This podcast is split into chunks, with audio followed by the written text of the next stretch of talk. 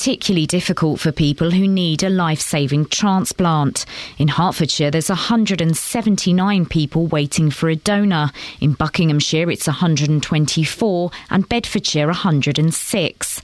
According to research, only a third of families said they'd agree to donation going ahead if they were unaware of their loved one's decision to donate. Two European Union mi- new European Union migrants will have to wait for three months before they can apply for out of work benefits from January. The measure was among a series of restrictions on EU job seekers set out last month. It's to be rushed through Parliament so it can be in place when remaining work controls on Romanians and Bulgarians are lifted. Commuters in Hertfordshire hope to avoid a repeat of yesterday's rail chaos, which followed a signal failure. The problem with the signalling system between New Barnet and Alexandra Palace caused widespread disruption to East Coast mainline services. Keith Gips is from First Capital Connect and says they're offering passengers a full refund on this occasion. We work on the basis where customers get compensation on the journey they're making. Some other companies do it over a period of time, but we pay it on a journey by journey basis. What we are doing during this disruption, because of the magnitude of it, we are paying the full rate of compensation. Normally we pay 50% of the journey, but because today's been so bad, we'll be paying the full 100% of the journey. A Stradivarius violin that was recovered this year after being stolen from Euston Railway Station in 2010 is expected to sell for more than £1 million at auction today. The instrument had belonged to the London based soloist Min-Jin Kym.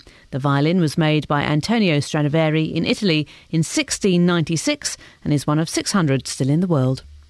The weather, a dry and bright morning, will give way to more cloud and outbreaks of rain, becoming very windy too, with temperatures up to 11 Celsius. And get the latest news and sport online at bbc.co.uk slash three counties. We're coming to towns and villages all across our counties. BBC Three Counties Radio's big tour of beds, Herts, and bucks. Come for the day. Come and have lunch here. Have a wander around. Talk to people. See what's going on. All this week in Buckingham. Very loyal people, and everybody knows each other, which is very nice. They do things for children at Chandos Park and everything. And it's no, it's really good. The big tour of beds, Herts, and bucks. BBC Three Counties Radio.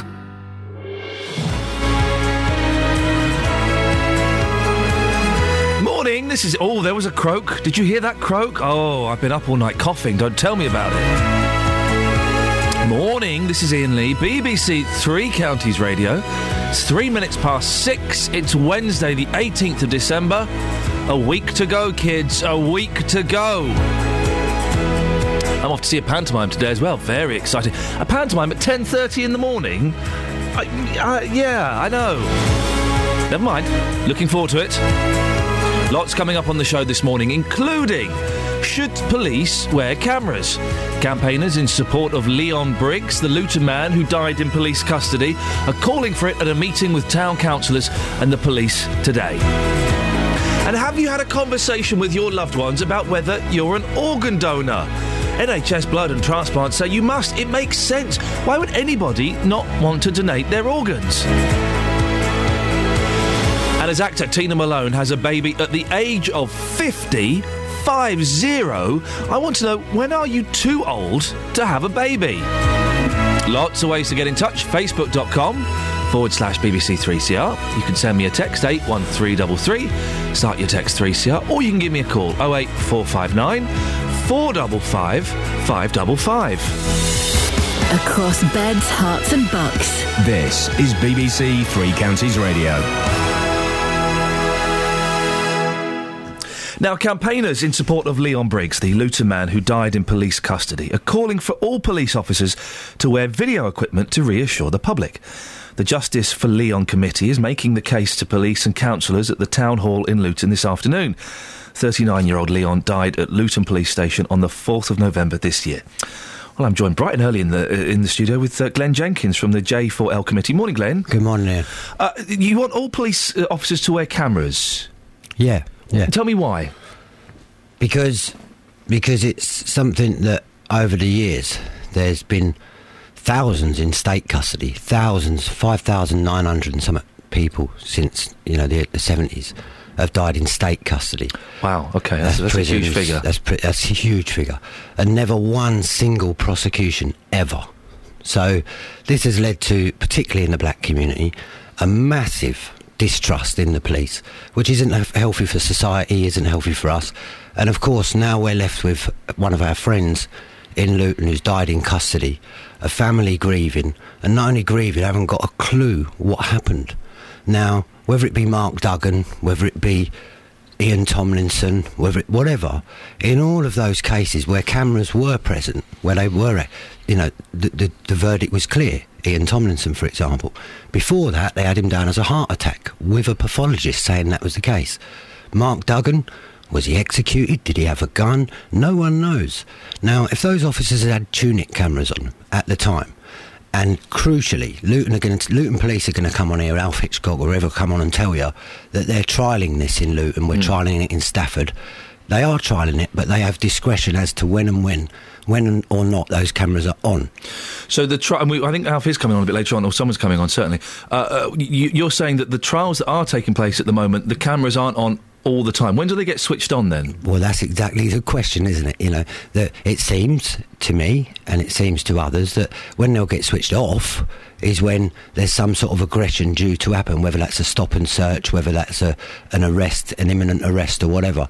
So, you know, we're crystal clear in Leon's law that Leon's law should be something that's brought in immediately in Bedfordshire because it can be without any legislation change needed whatsoever. The Chief Constable could do this today. And she said at the public meeting, I'll do all in my power. Well, let's make sure, Chief Constable, that that camera is on every tunic and is if you turn it off, it's a disciplinary offence. Hmm. And then what you'd have then, Iain, is you would have complete transparency. I would imagine that for some of the youth on the street, it'd be like living in a different country because, as you see on cops on camera, the cops will act differently, like all human beings will, when they know they're being recorded.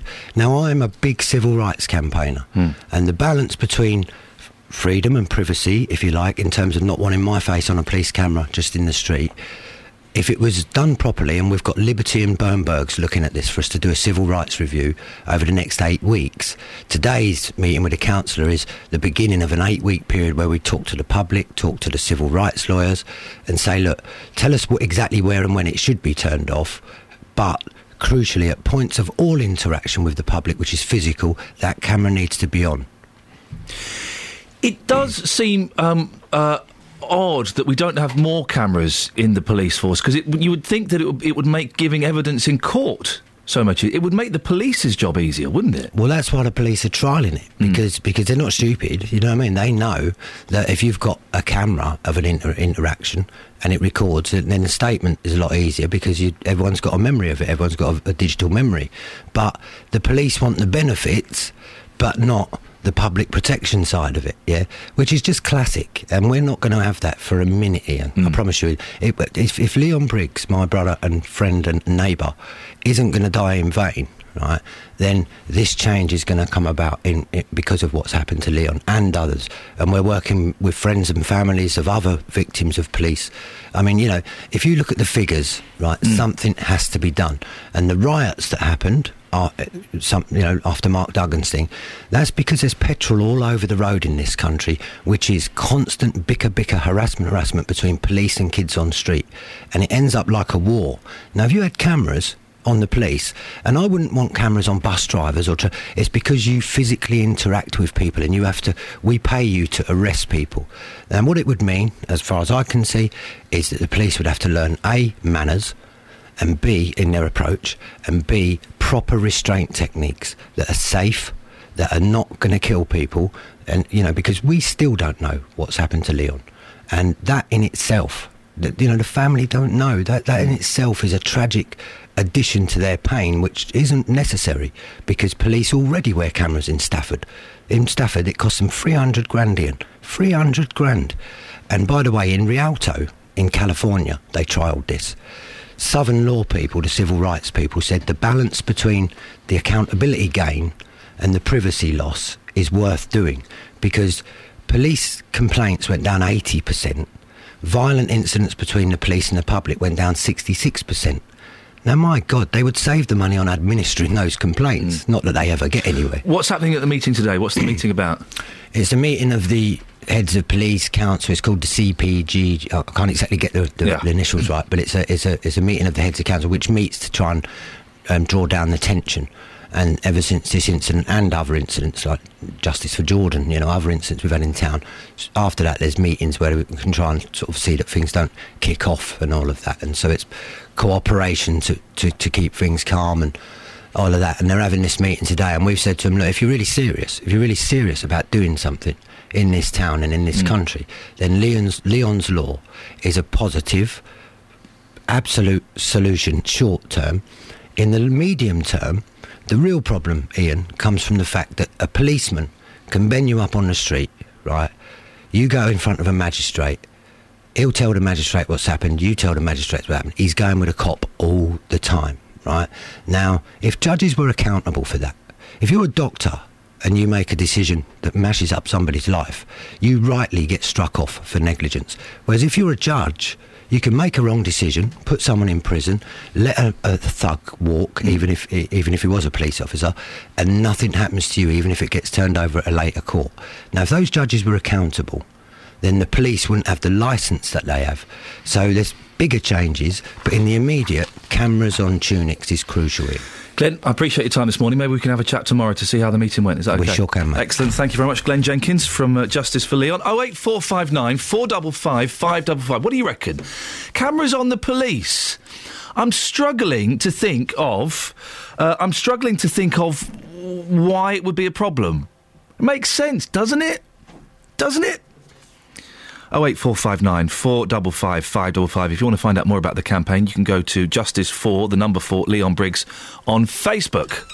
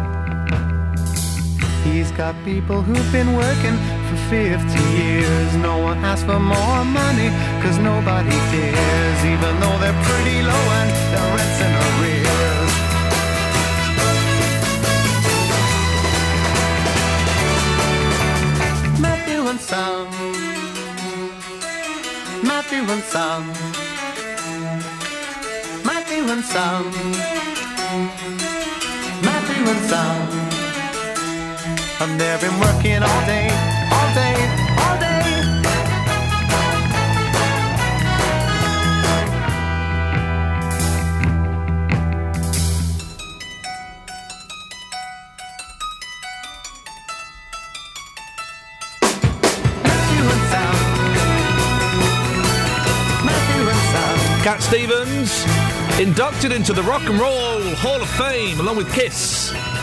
Oh wait, four five nine four double five five double five. Would you like to see your police wearing cameras all the time so they can film everything? We'll take your calls on that after a little bit of travel with Alice. Travel news for beds, cards, and bugs. BBC Three Counties Radio.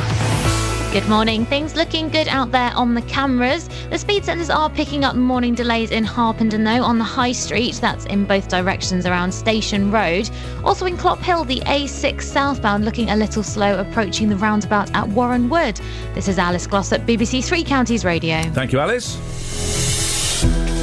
6.16, Wednesday, the 18th of December. One week to go. Oh, ho, ho, ho, I'm so excited.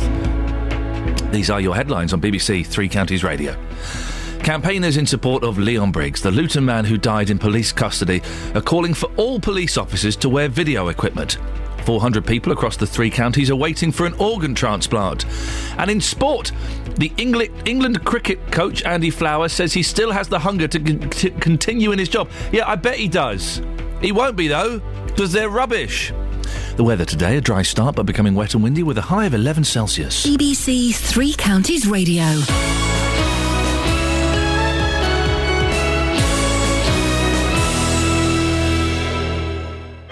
Every consumer problem has an unhappy customer. They've actually deleted the main account instead of attaching my one to it. We ordered it, and when we got home, we checked the measurements, and it just will not fit. A company. We've asked the council, but now they come up with a new excuse. It's not them, it's down to the highways. And he said, Well, I'm sorry, that's your policy. Oh, well, maybe next time you'll learn not to open the box. And me getting to the bottom of it all. And they confirmed that they would return my excess and that my no claims bonus would not be affected. The JVS show fights for your rights and tackles your consumer problems. Weekdays from 9, BBC Three Counties Radio. I'm just playing on the computer. Sorry, I'm all over the shop today. I'm all over the shop today. What's wrong? Where are you going? Where's she going? She's running in to chat to you. Why? You're all over the shop because you're eating hobnobs. I'm eating hobnobs. What's wrong? Why? I've just typed in. Look, what's? You're welcome for the biscuits, by the way. What are you looking at? Well, I've just found this. What on earth, what on earth is this? Peter Tork Teas. I'm going to have a little listen to this. Hang on. Well, you know, I, I've tried uh, a, a half a dozen ways to talk about it. It's Peter Tork of the Monkees. And- What's this doing on none my of them- computer? None of them does justice. Um, uh, uh, there was a. Uh, it certainly was a. Uh, I mean, if I say it was a. No, it was J Dog. It was exciting. I'm trying to find a specific song. That's what it is. Bob Dylan. Must be Santa.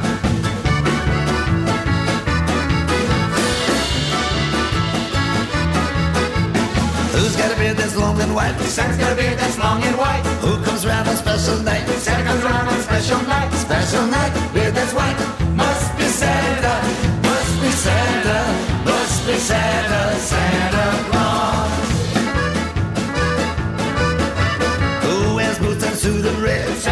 Santa wears boots and suit of red. Who wears a long cap on his head? Santa wears a long cap on his head. Cap on head, suit that's red. Special night, beard that's white. Must be Santa, must be Santa, must be Santa, Santa Claus. Who's got a big red cherry nose? Santa's got a big red cherry nose. Who laughs this way, ho ho ho? Santa laughs this way, ho ho ho. Ho ho ho, cherry nose, cap on head, suit that's red, special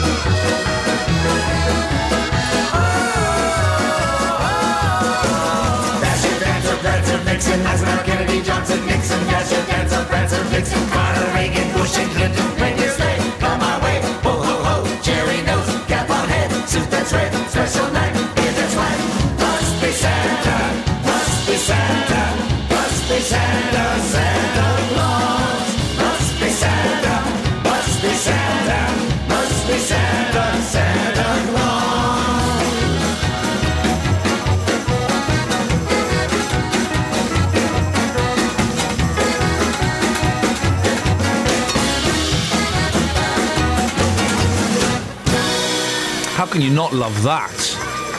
Fantastic. Bob Dylan must be Santa. Now, people in beds, Herts, and bucks are being urged to talk to their loved ones this morning about whether they will be an organ donor.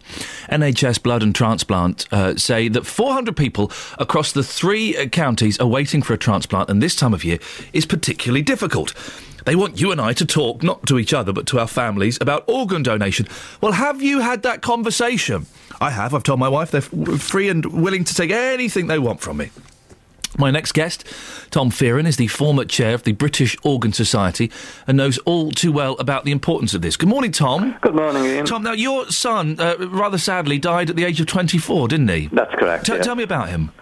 Well, his name was John. He's actually my stepson, but I knew him most of his life. And I came home uh, one day, found him lying on the bed, called an ambulance, uh, but he stopped breathing in the ambulance. He'd had a brain hemorrhage. He was put on life support system. Uh, we were told basically that should he survive, which is unlikely, he would be massively brain damaged. In the event, it was decided he wouldn't survive, and we were asked what we come to know as a question: uh, Would he uh, want his organs uh, taken to help others? We actually had spoken about it, a bit like you. We had spoken about, it, but possibly not like you. It's been more in a joking manner. Uh, we hadn't really thought anything was going to happen. We just spoke occasionally about it. He had an organ donor card. We did find out later that he took it very seriously. His friends told us that, and he had one incident where, on holiday in the sun, he tried to convince them to take up the organ donor card and sign on the organ register. That, that's that's quite uh, unusual, I would imagine, for for a 24 year old lad. It was in those days, particularly. Yes, we're talking about 1995. Um, yes, he was in the Red Cross, so he had ambitions to uh, join the ambulance service. So I suppose, in some respects, it's what we would expect. Uh, but so yes, what- it was unusual. What um, what organs w- were used to help other It's people? Basically, what are called the large organs now. As I say, we are talking about 18 years Yeah. back, uh, and that would be the heart, lungs, liver, kidney. Um, they went to help others. Uh, kidney was split. At that time, there was certainly in our area uh, not really any coordinators. Um, all effort was put towards basically the recipient. Um, which was the reason why a guy called John Evans started the British Organ Donor Society. What, which is now the Donor Family Network, isn't it? I Uh, well, that's an offshoot of it, the Right, Donor okay. Family Network. Yeah. And you, is it right you chaired, Tom, the, the British Organ Donor Society for a while? That's right, for a few years. And, and what exactly do they do? Well, initially, as I say, the idea was that th- there was very little support for organ donor families. And it was simply a get-together group, people who'd been through similar experiences. But we used to bring together recipients and the medical staff.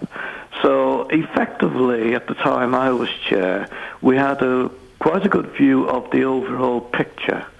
Um, the organ donor um, family was really ignored early on.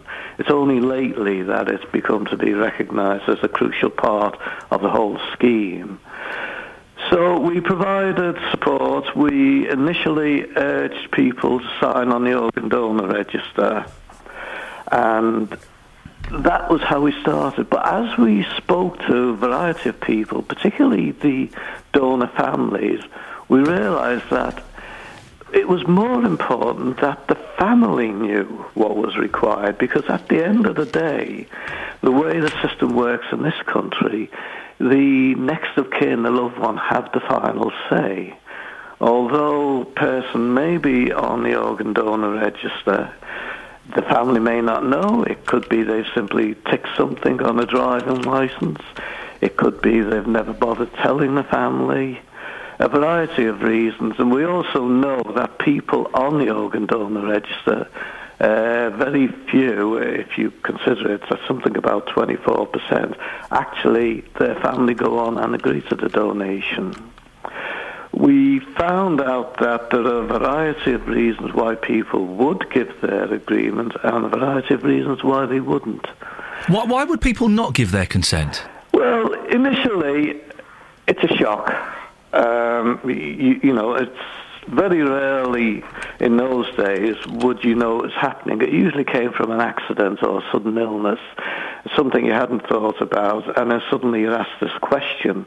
Very often, you didn't know what your loved one wanted. You, as I say, we had discussed it, but not really to the extent of us knowing exactly what John wanted. But also, there are many things. I think the biggest misconception was that if you said yes to organ donation, the hospital's attempts to save you would be reduced because they could save other lives. I've never ever found anyone in the hospital with that attitude. No, that's, that does sound like one of those urban myths, doesn't it? That's right, but it's what people believed. Um, why we never did find out, although I suspect it's, it's something to do with our attitude to death in general, which is the biggest problem we have in the area. Uh, talking about it at Christmas is a very good idea, a very good time to do it, but is unlikely to happen. A, because people don't talk about death. B, Christmas isn't the time in most people's minds you would talk about it. It's a time of jollity and fun, not to talk about anything serious. Do you know what, Tom? Mm-hmm. Just while you've been, because I, I, I, my wife knows I want to donate my organs and stuff like that. Just while I've been talking to you, yes, you may have heard me tapping away. I've just signed up, literally in the last minute. While you've been talking to me, you can go online and do it, can't you? You can go online and do it. Um, I've just done it this very, very second. It took, it took me 30 seconds to That's do. right. Um, nowadays, you will get something to say you have signed up. In the past, you didn't always get anything. I want a medal. I want a medal to show that I'm special and that I've done. And just finally, uh, as a family, how do you f- was was there any comfort in knowing that the, the death of your son uh, uh, wasn't completely in vain? That that, that he was helping other people. Well, it's often said that um, you know, agreeing to this, that, that you can walk away knowing, as you said, your son has helped people, and that is true. What we did find, though, surprisingly enough, is two factors which seem to give the family most comfort. Often we're talking about loved ones, uh, people who were loved either by husband, mother, father, sibling. They miss them. They're going to miss them. They've known them their life, and they're going to miss them. And two factors play in here. One is that they will walk away knowing they have carried out the last wish of their loved one. That's one reason why it's important hmm. to talk to your family. They can feel they've done one last thing for you. The other thing, and this is surprisingly important, is that you can walk away feeling your loved one was who you believe they were. Hmm. They wanted to help someone. It's not necessarily the recipient, but the one you're leaving behind had one final act which showed what a person they were. They wanted to help one. Tom, I've got to end it next we're out of time, but I really appreciate your time. Thank you very much indeed. Tom Fearon, former chair of the British Organ Society. I did it just then. took me 30 seconds. A little bit rude doing it while I was speaking to a guest, but, but, if I don't do it now, I'll forget to do it again. Just go online, uh, uh, uh, organ donation, register, UK, type it in, it pops up, you fill it in, you put your name and your address, that's it. It's that simple. Why would anyone not want to donate their organs? We, we, we do this from time to time, and there are people out there who don't want to do it and don't want to give the organs of their loved ones. If that's you, could you give me a call and try and explain why? 08459 455 555. Travel news for beds, cards, and bugs. BBC Three Counties Radio. The M25 anti-clockwise building up between junction 25 for Enfield and 24 for Potters Bar through the roadworks. On the speed sensors in Kingston heading towards Milton Keynes, the A421 is slow. And in Collier's End, the A10 has one lane closed after Puckeridge roundabout.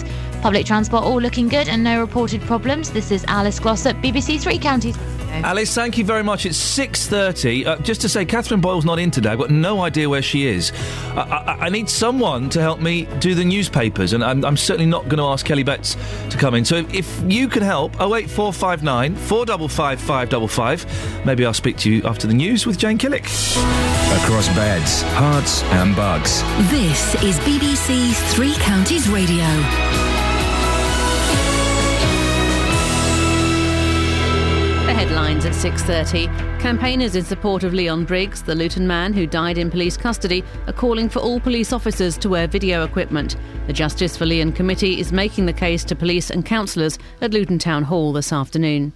People in Beds, Herts and Bucks are being urged to talk to their loved ones this Christmas about being an organ donor. The NHS says 400 people across the three counties are waiting for a transplant. New European Union migrants will have to wait for three months before they can apply for out of work benefits from January. The move is to be rushed through Parliament before work controls on Romanians and Bulgarians are lifted. The weather dry and bright this morning, but wet and windy this afternoon. On to sport and in football, Sunderland beat Chelsea 2 1 in the League Cup last night to reach the semi finals. Manchester City can also look forward to the semi finals after they won 3 1 at Leicester City. The Milton Keynes Dons captain, Dean Lewington, is hoping their win at Wolves at the weekend will revitalise their season. The Dons are preparing for the visit of Port Vale this weekend. Lewington hopes they can continue where they left off on Saturday. It's a starting point. It's um, you know, it stops the the bad run to, to an extent, and um, you know, it's a good springboard now to um, to go and do better. But as you say, there's no point, you know, winning one, one game away at Wolves, and if you're gonna if you're gonna lose uh, lose your next couple. Wycombe striker Stephen Craig has been ruled out for six weeks with a thigh injury suffered in Saturday's League Two match against Scunthorpe. The England cricket coach Andy Flower says he still has the hunger to continue in his job, but insists he's not looking beyond the end of the current Ashes series at the moment. Following England's defeat in the third test in Perth, Flower says he'll meet captain Alastair Cook and the rest of coaching staff this morning to discuss selection policy for the remaining two tests. And tennis veteran Billie Jean King will be one of two openly gay athletes in the US delegation for the opening and closing ceremonies of next year's Winter Olympics. The move is seen as a direct response to Russia's controversial new law that targets homosexuals. BBC Three Counties News and Sport. I'll be back with a full bulletin at 7. Call 08459 455 555. BBC Three Counties Radio. Anybody got an idea where Catherine Boyle, my show's producer, is? No one has a clue where she is today. Shame on her. Shame on her. 08459 455 555. I'll try and struggle through the newspapers. I'm I, on my own. I'll be very brave about it. But first of all, here's a cracking Christmas song that you probably won't have heard before.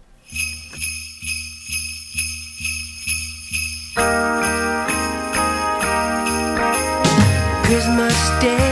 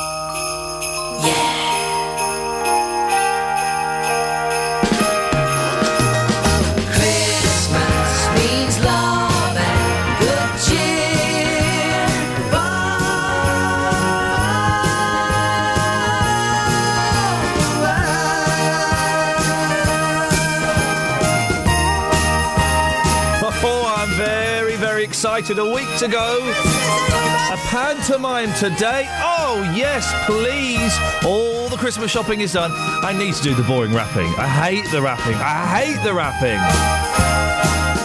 My wife is an excellent rapper. Uh, in terms of being able to wrap presents, she can do that as well. She knows all the words to Vanilla Ice. I know she's an excellent rapper, but she's so good at rapping. I've said this before. She's so good at rapping that disabled people and children are unable to open the presents that she raps, uh, which is a, a shame, as both of those people at parties are represented in my family. There will be people in wheelchairs. There will be young children, and neither of them can open the presents. It's the sellotape, isn't it? Oh, she does it just so tight. It's completely airtight. There's no finger room. you can't finger the presents. You can't get your fingers in there at all. Good wrapping. Excellent wrapping. Kelly. Does she use ribbons and bows? She does all of that nonsense. Oh, that's oh, nice. Whereas I I never just- want to open them if they look too nice. You what? I don't want to open a present if it looks too nicely wrapped. Why would you wrap a present so so nicely? You just, it's just get some know. cheap wrapping paper Tin foil's good. or, or cling film. Either Yeah, of those but things. cling film is see-through. Yeah, cling film. We- you You'll colour probably it. give it away. You colour it with a, a felt tip pen. Oh, that's Sam, are you a big big rapper? Uh, no, I don't do any rapping at all. in neither aspect of it, neither parcels nor nor musically. You don't do. Oh, that's that's a real shame. Stop. Collaborate and listen. Ice is back with a brand new invention. Something's. I got a hold Yeah, of me tightly. Move my to me is dome, people moving nightly. Will it ever stop? No, I don't know the rest of the words. Yeah, that's what I call rapping. People speaking words that I don't understand. People speaking words that I don't understand. That's going to be the title of my autobiography, Sam. Kelly, what, Kelly, I've got to, I've got to cross to, I've got to cross to Kelly. It says on my s- screen, Sam. So let's cross to Kelly. Hi there, Iain. Hi, S- uh, Kelly. What are you going to call me? Sam. Thanks. You're welcome. Um, so, Yes. You know my lovely Nan? Yes, I do love your lovely Nan. She doesn't listen to you anymore. She doesn't like me, does she? She thinks you're okay, but What? she thinks you're a bit rude to me. What? Oh dear. So, uh, f- for Christmas, she's Yes. recorded this message that I'd like you to Should we hear. listen to Kelly's Nan's Christmas message, Sam? Oh yes, certainly. Here we go. Morning, Iain. This is Kelly's nan. I'd like to ask you to stop getting on to her and insulting her over the radio. There's other people don't know her like we do, and they think you mean it. Right, right, right. So, unless you want me to come to see you personally, I would stop it. Right. Kelly Betts, that is Yes. bang out of order. What? What you have done is you have taken advantage of an old woman. I'm guessing she's probably not all there either. She's fully all there. Didn't sound like it. And she would totally come down and see you in person. Well, I'd like it to see her try. Well, she well, will at least, then. At least, Iain, you're going to get a visit uh, from a female, perhaps over Christmas. Which would that be must nice. Be a bonus. Uh, it must Yeah, be a what, sorry? a bonus. Uh, what did you say? That must be a bonus. get a visit bonus. from a female over Christmas. It would be a bonus, wouldn't it? Sa- uh, Kelly, I tell you again, I can't speak. Sam, I cannot speak today. I'm so off my face on night nurse. Kelly, okay. Yes. you and I are going to have words after that after Brilliant. the show because that was bang out of order. You're like my nan, by the way. I don't. She's beautiful. Is she? Inside and out, yeah. It's quite a hot nan, yeah. Well, nice. Okay, well, thanks very much for that, Kelly. That's... Sam, what do you want? Yes, I was just listening to you about the police business there Oh, yeah. earlier on. Oh, yeah. Well, I mean, the police, I find the police don't bother with you. I mean, unless you're you're doing some unlawful act or, Yeah. you know, I, I mean, they just don't randomly all the time say, oh, listen, I want to talk to you this and abuse you. I have found the police, I mean, I have found them polite. I was stopped last week, I think it was, in Bletchley, right? Yeah. At 8 o'clock in the morning, I was coming from work, and I mean, they pulled me in. The lad was probably 25 to 30, around that age, you know, someplace in there. Yeah. Absolute perfect gentleman. He says, sorry to trouble you, sir. Uh, we're just doing a random breath test here, you know. I said, that's fine. He said, blowing that, you know, with the normal procedure. And he said, thanks very much for your time. Safe journey home. I mean, he was, there was no rudeness whatsoever. But I have never experienced any rudeness from them anyway. But, I but mean, Sam, Sam, I'm assuming that you're a white gentleman. Pardon? Uh, yes, I'm assuming that you're a white gentleman. Well, I, I like to class myself. I don't describe people by colour. I'm just I'm British from Northern Ireland. Okay, but so, that's, but that's how. I, I, I, but but but I, I think it's easy for white middle class middle aged people to say the police are nice, and I think for younger people, uh, particularly black younger people that, who who have different experiences. Uh, uh, and feel that they are treated differently by the police. No, I, I don't think that's correct. You don't think that I- I, disagree with you that. No, I think you know that's just jumping on the bandwagon. No, no, there, I'm, you know. I'm just, I'm just going by what I've heard because I, I've been stopped by the police. Sometimes they've been very, very polite. Sometimes they've been uh, a little bit rude and a little bit cocky. Uh, and I, I can only go by what I've heard. I have heard stories of young people, black and white, but predominantly black, uh, who have been told, uh, who have told me that they have um, uh, felt threatened and intimidated by the police. You, don't- you Well, don't think no that happens? disrespect to anybody, Iain, but I feel that black people take every opportunity they can possibly do. I mean, I had an experience of working with one lad, and I mean, I knew the remark was passed. This guy claimed ten thousand pounds for it, you know, and I mean, I could see no offence whatsoever in it. I mean, you know, the police has got to. I feel that with uh, let's say non non British people or non English people, the police have to walk a thin, a very thin line. You know, I think they've got to do a balancing act, and I think it's unfair to them because I feel they're at a disadvantage stopping a person that's not English. But we do, we do, Sam. We do hear stories, don't we, of of uh, black people them, dying, then you get that dying in police custody. Yes, I mean, in in many cases of it is there has there been. Well, we I heard mean, earlier on a few thousand. Few- I, I don't believe a word of that. I mean, Don't believe uh, I have never, I have never, uh, I have never managed to, to accumulate that many over the years, looking at the papers, the news, etc. I think that's a load of bull. Sam? One T. I appreciate. Thank you very much indeed. I appreciate your comment there. Oh eight four five nine four double five Yeah, five double have five. a nice evening. No, no. t- goodbye. Have a nice evening. Thank you. Well, I was going to ask him about something else. I was looking at the papers. There's a story here that's kind of uh, uh, struck me as a little bit odd. Uh, page three of the Sun. Wow. TV Tina has baby girl at 50. Shameless star calls her flame. Oh, for goodness, there's two things here, isn't there? There's having a baby at the age of 50, a woman having a baby at the age of 50, and also giving babies stupid names. Shameless star Tina Malone has given birth age 50 and called her baby girl Flame. The actress who played Mimi Maguire in their hit TV show has told pals the tot is absolutely perfect. Tina and her husband Paul Chase, who at 31 is 19 years her junior, tweeted, Proud to announce the arrival of our baby girl. Can't wait to spend Christmas as a family.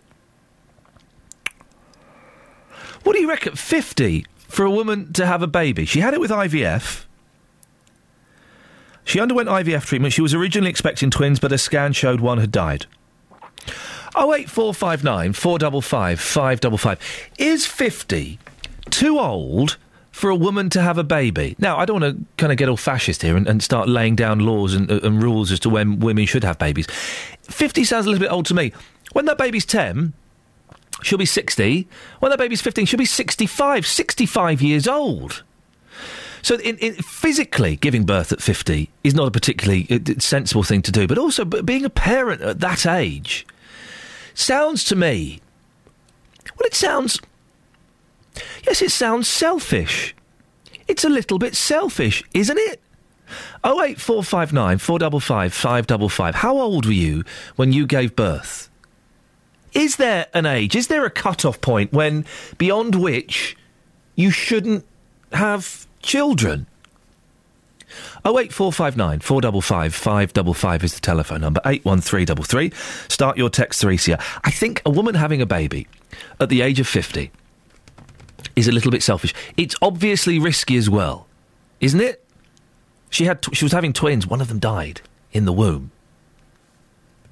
So it is risky. It is dangerous. Have I- and I know women have babies older now because of advances in medical medical technology, but th- th- there has to be a limit, doesn't there? Doesn't there? I think she went abroad to get it done. I'm not totally sure.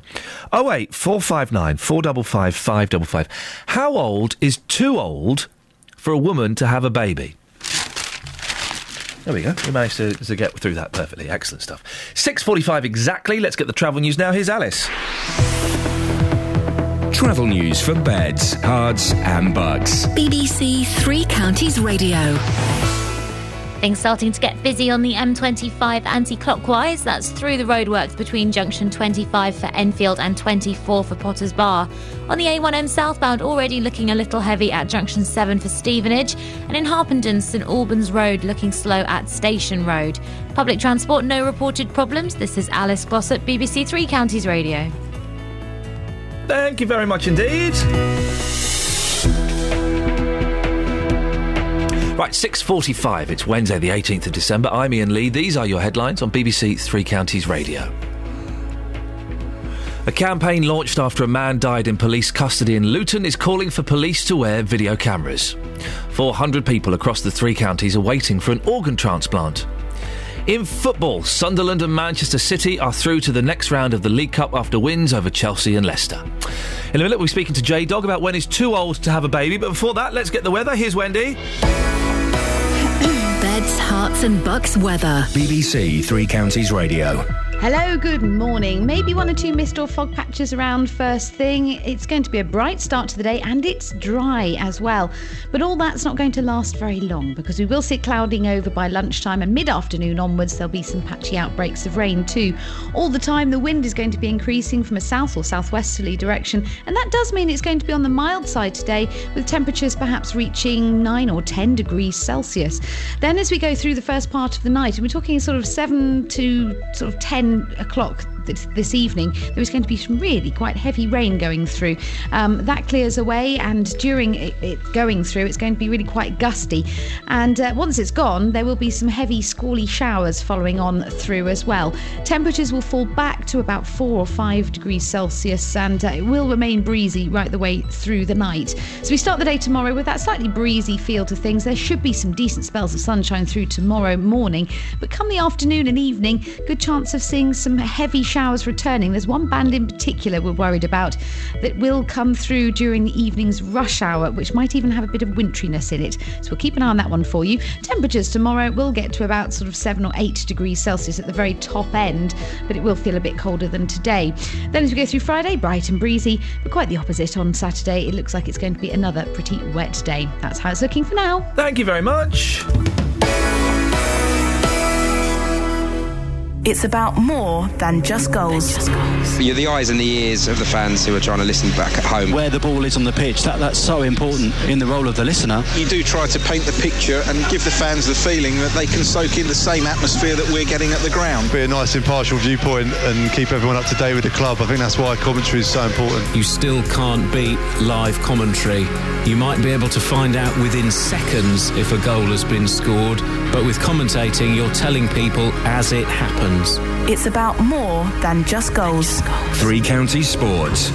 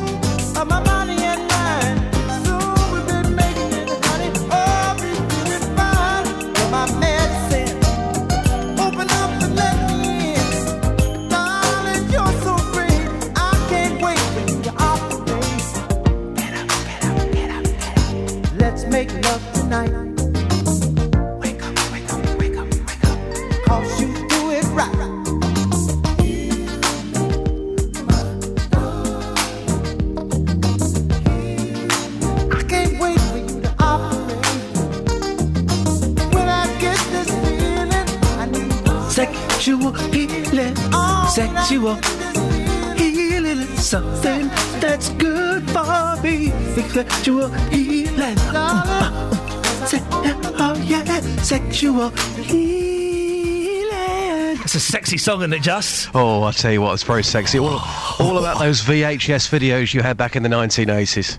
What of, of Marvin Gaye live in concert? Yeah. Yes, yes, yeah, those those, ones, videos, yes. Yes. those videos. There's Yes. a, you know, just before Marvin Gaye died, but he was very badly addicted to drugs. And to cle there's a brilliant documentary from about 1981. To clean himself up, he went and lived in a port in um, um, uh, Denmark, I think. Really? Or Brussels. Maybe it was Brussels. And he went and just lived with this old family, this old couple, um, in, in this really weird, sort of boring place to get himself clean from drugs. And I think that's where he wrote Sexual Healing. Incredible, absolutely incredible. That man has made some of the greatest songs of all time, especially with Tammy Terrell. Yeah, oh, the songs on. with Tammy Terrell. And also, he, uh, I do like Marvin Gaye. Uh, he, when he got divorced from his wife, the divorce was really acrimonious, really, really horrible. And um, the judge basically said, you, right, what you've got to do, Marvin Gaye, this was when it was at the height of his powers, you have to give her every penny you earn from your next album.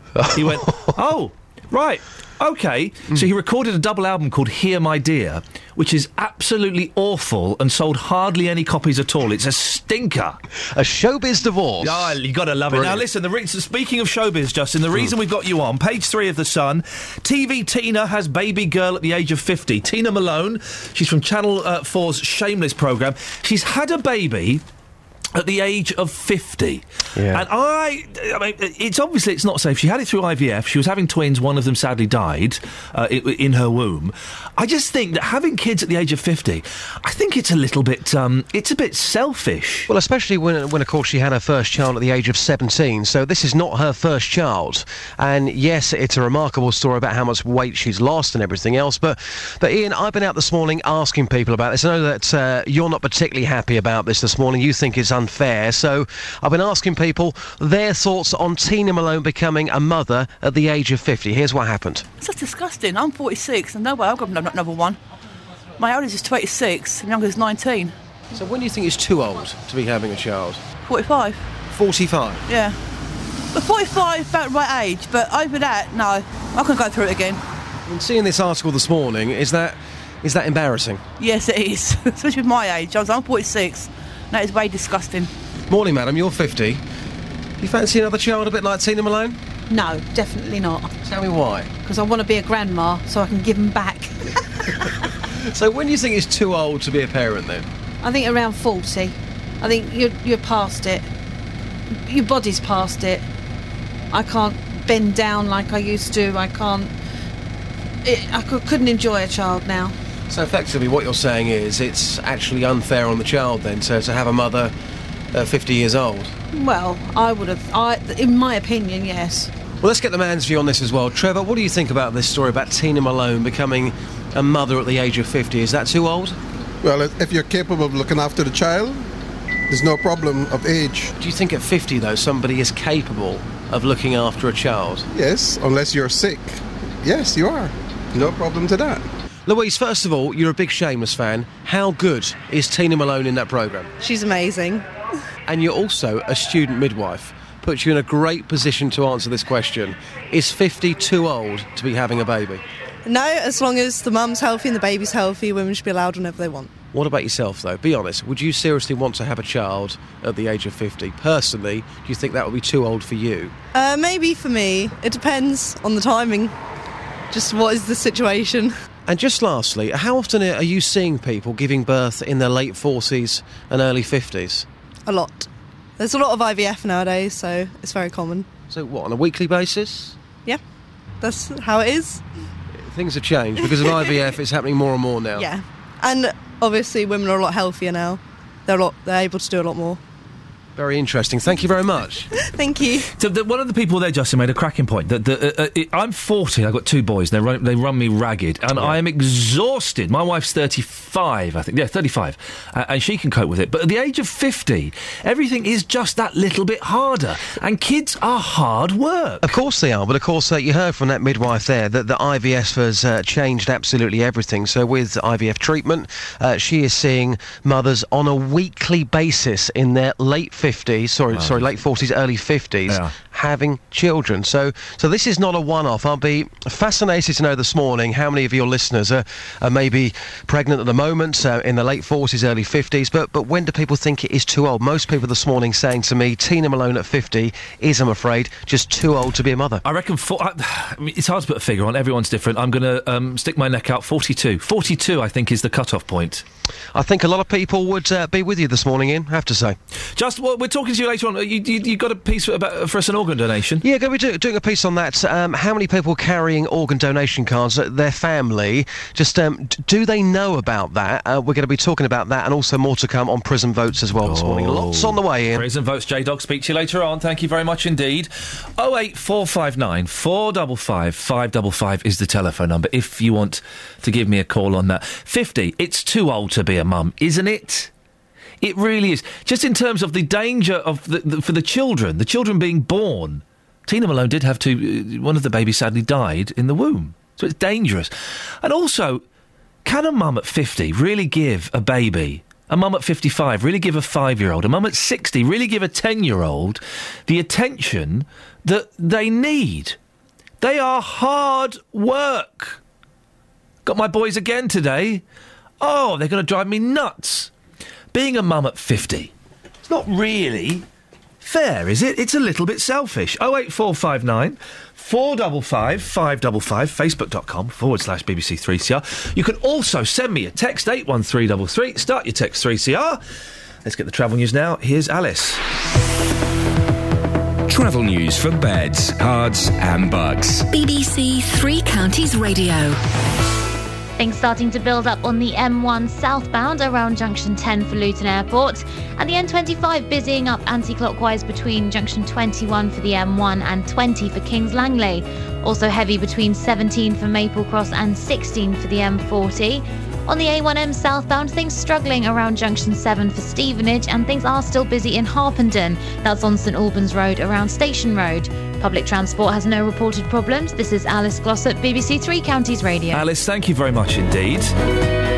Yeah, just to mention there, we'll be talking about prisoners' votes. It's in the papers again today as more people are calling for prisoners to be allowed to have the vote. Well, surely if they've been excluded from society, they should be excluded from having any input into that society, shouldn't they? We'll talk about that and more after the news with Jane Killick. Local and vocal across beds, Herts, and bucks. This is BBC Three Counties Radio.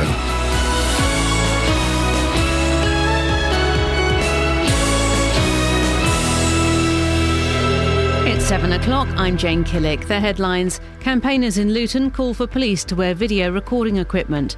400 people in Beds, Herts and Bucks waiting for an organ transplant and promise of a refund after rail chaos in Hertfordshire. BBC Three Counties Radio. Campaigners in support of Leon Briggs, the Luton man who died in police custody, are calling for all police officers to wear video equipment. The Justice for Leon Committee is making the case to police and councillors at the Town Hall in Luton this afternoon. Friend and neighbour of Leon Briggs, Glenn Jenkins, says the system's being trialled in Luton and could be brought in without legislation. The chief constable could do this today. And she said at the public meeting, I'll do all in my power.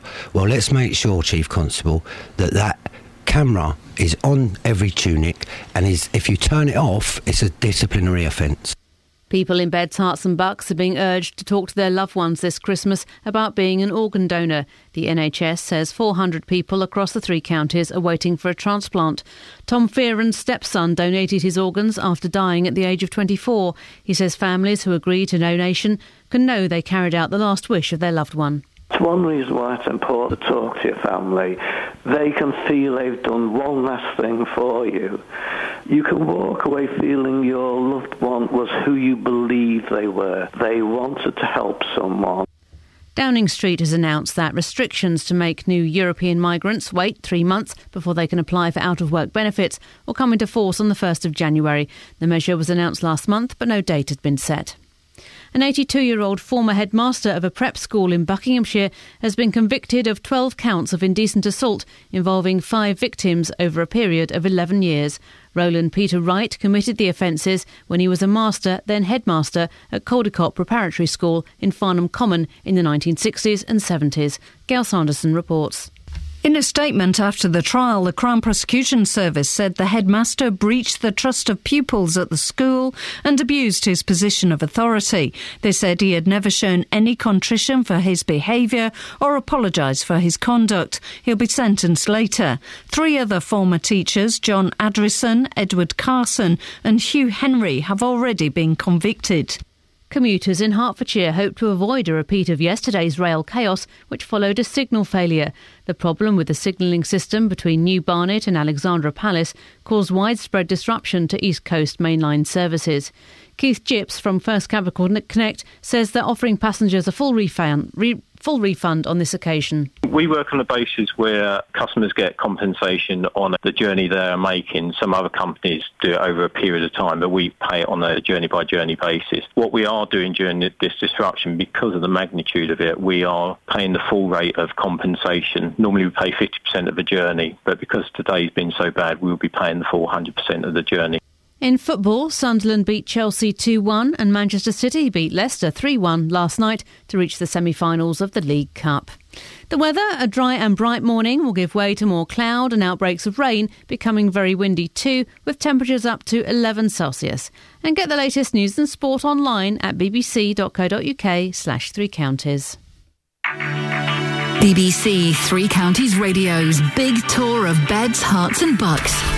All this week in Buckingham. Very pretty, very pretty, very historical. I like the market and the people. Lovely place, nice, friendly people. It's a small, traditional market town. And you've got all other different kinds of shops. Well, there's so many, so much going on. The big tour of beds, Herts, and bucks. All this week in Buckingham. BBC Three Counties Radio. Morning, Iain Lee, BBC Three Counties Radio. Bunged up, stuffy nose, and a horrible chest, but don't panic, Mr. Mainwaring. Don't panic. A full show nonetheless, including Should the police wear cameras? Campaigners in support of Leon Briggs, the Luton man who died in police custody, are calling for it at a meeting with town councillors and the police today. Tina Malone has had a baby at the age of 50. She's an actress. I, I want to know when are you too old to have a baby? And there are calls yet again for prisoners to have the vote. Well, what do you think? Do they deserve it? Facebook.com forward slash BBC 3CR. You can send me a text 81333. Start your text 3CR. Or you can give me a call 08459 455 555. Across beds, Herts, and bucks. This is BBC Three Counties Radio. Now, campaigners in support of Leon Briggs, the Luton man who died in police custody, are calling for all police officers to wear video equipment to reassure the public. The Justice for Leon Committee is making the case to police and councillors at the Town Hall in Luton this afternoon. 39 year old Leon died at Luton Police Station on the 4th of November this year. Cyril Mitchell was Leon's best friend and is also part of Justice for Leon, J4L. Good morning, Cyril. Good morning, Iain. Cyril, tell us a bit about Leon. What was he like? Uh, Leon was one of the most kindest people the community has lost at this moment in time. As a very outgoing person, helped a lot of people. Um, he was a quiet man. Um, I think it must have been his first interaction with the police that happened, and it's just it's, it's such a shame. The community, community have lost a decent member of their community, and we don't know what to do about it. And the police at the moment, have, it's like they're turning their back on us all, and they're they're going on instead of doing what they're meant to be doing is policing. They're they're going a bit gun ho, and that's what we're trying to put them back on track, really. So that is what this them wearing their cameras on their tunics is what it's all about. Because at the moment, Iain, we're a nation of, we're a camera nation, and uh, they put all these cameras up there and they spend millions on them. And then uh, if we put these these cameras on the on the tunics of the police officers, is going to cost pittance, really. I mean, the public and the police in force will get better training. There'll be better scope. There'll be more trust and reliability amongst everybody, and we can have the trust which, which as a community and a society, we demand. cameras are being trialled in some parts of the country, aren't they? They're being trialled, but uh, you know, if we go, if we, we can step out of, of England and go to places in America where they they've been running this scheme for a long time now, and you know, the incidents between police and the public has, has dropped greatly when they when they use these sort of systems to give clarification on how they are policing the jobs and how the community are, are receiving them. Now, I don't think there should be a problem or an issue at all that the police in this country should be wearing this as standard. I mean, at the end of the day, they they don't they they're pushing to wear these these guns and things like that. You wouldn't have to go to that society where police have to wear guns when a, a simple camera can usually act and make people act differently because they know that at the end of the day, their their reactions can be played back, and people act differently when they're under that sort of um, that sort of system. So I don't see why they're making it difficult for something that can be so cheap and save lives instead of them spending millions of pounds defending the bad officers which they have got in their, in their institution. I mean, they could spend a few hundred thousand pounds, yeah, and then they protect us all. And that's what Justice for Leon is all about. We had a caller on earlier on who said the, the police don't need to wear cameras because every interaction he's had with the police, they've always been very reasonable and and uh, very polite. Now, he was a white middle-aged gentleman. I'm a white middle-class middle-aged gentleman. Most of my encounters with the police have been friendly. There've been one or two. What is it like for younger people? What is it like for black people? Out there, is is it really different? Are they treated differently by the police? most definitely treated differently by the police. And it's not just black people, it's ethnic minority people in general. Yeah? Now, and it's not just the ethnic minority now. You get young. we're a, we're a multinational community society, yeah? and the police have to deal with a lot of different people from a lot of different backgrounds, yeah? Hmm. But they tend to pick on the younger, under 35 to like, say, 18 to 35 and treat that sort of category of people much different, much rougher. I think at the end of the day, the police are the same age as the people they're policing. And they go home at the end of the day, get their little Game Boys out, and they start going on Grand Theft Turismo. And then all of a sudden, they step back into their into their uniform, and they and they forget to leave that system behind. And that is what's happening with a small minority of policing. Uh, Cyril, are you going to be at the meeting today? I won't be there today. Um, I'll, I'll, obviously, representatives from the Justice for Leon group will be there. Um, And if people want to find out more about justice, if people want to find out more about Justice for Leon. It's like you, you've got a Facebook page, haven't you? We've got a Facebook page, yeah, which they can go to, um, and on a Twitter page. If they go on the on the website, it's on Justice for Leon for Bri- Justice for Leon Briggs J for L. Yeah, all the information is out there. Lovely, Cyril. I appreciate the community to help ourselves. Cyril, I appreciate your time this morning. That was Cyril Mitchell, one of Leon's uh, best friends. I'm joined now by Michael Doherty from Justice Now. Good morning, Michael. Good morning, Iain. Justice Now, what is it? Um, we're an organisation that's been running for about five years now, um, looking into issues of police accountability, so not just deaths in custody, but obviously at the pinnacle of um, the sort of police accountability issue is the deaths in custody, where there hasn't been a single prosecution since 1969. Um, now, I've, I've become involved with the um, Justice for Leon Committee in Luton because I'm running. There's a, a quite a um, historic criminal prosecution running at Luton Crown Court shortly, um, which I'm involved in uh, of the police. Now, this morning, obviously, I've been listening in, and you've had a had a caller in um, in saying that, that the police don't um, or behave in a sort of um, corrupt way towards people unless they need it. Yeah. Um, I mean, certainly, I've become involved in police corruption, which is why my life took this direction. What happened to you? What, what, what was what was your involvement that, that, that, that, made you think you want to be involved with something like this? I I have to be a bit careful because there's criminal trials going on, but I will take it in a very, very, Yep. very sort of top level. Um, I reported the grooming of my child, 14 years old, to the Metropolitan Police back in 2008, um, and the police didn't investigate it. When I was asking questions why, my house was dawn raided. Okay. So, is, there an investigation going on into this now? Into- no, no, no, no. Okay, they, right. they've they've dropped it, but then we know we know that's the, what happens with child grooming Right. issues. But in that in that instance, my recording, filming with my own phone, was what's held the police to account. Right. Not the police accountability system, the, the police watchdog, the IPCC. Um, and I think there's there's a quote in the papers yesterday, which I'm going to read out from um, uh, Herbert, Nick Herbert, who was the former policing um, minister, and I think it's very very apt for today.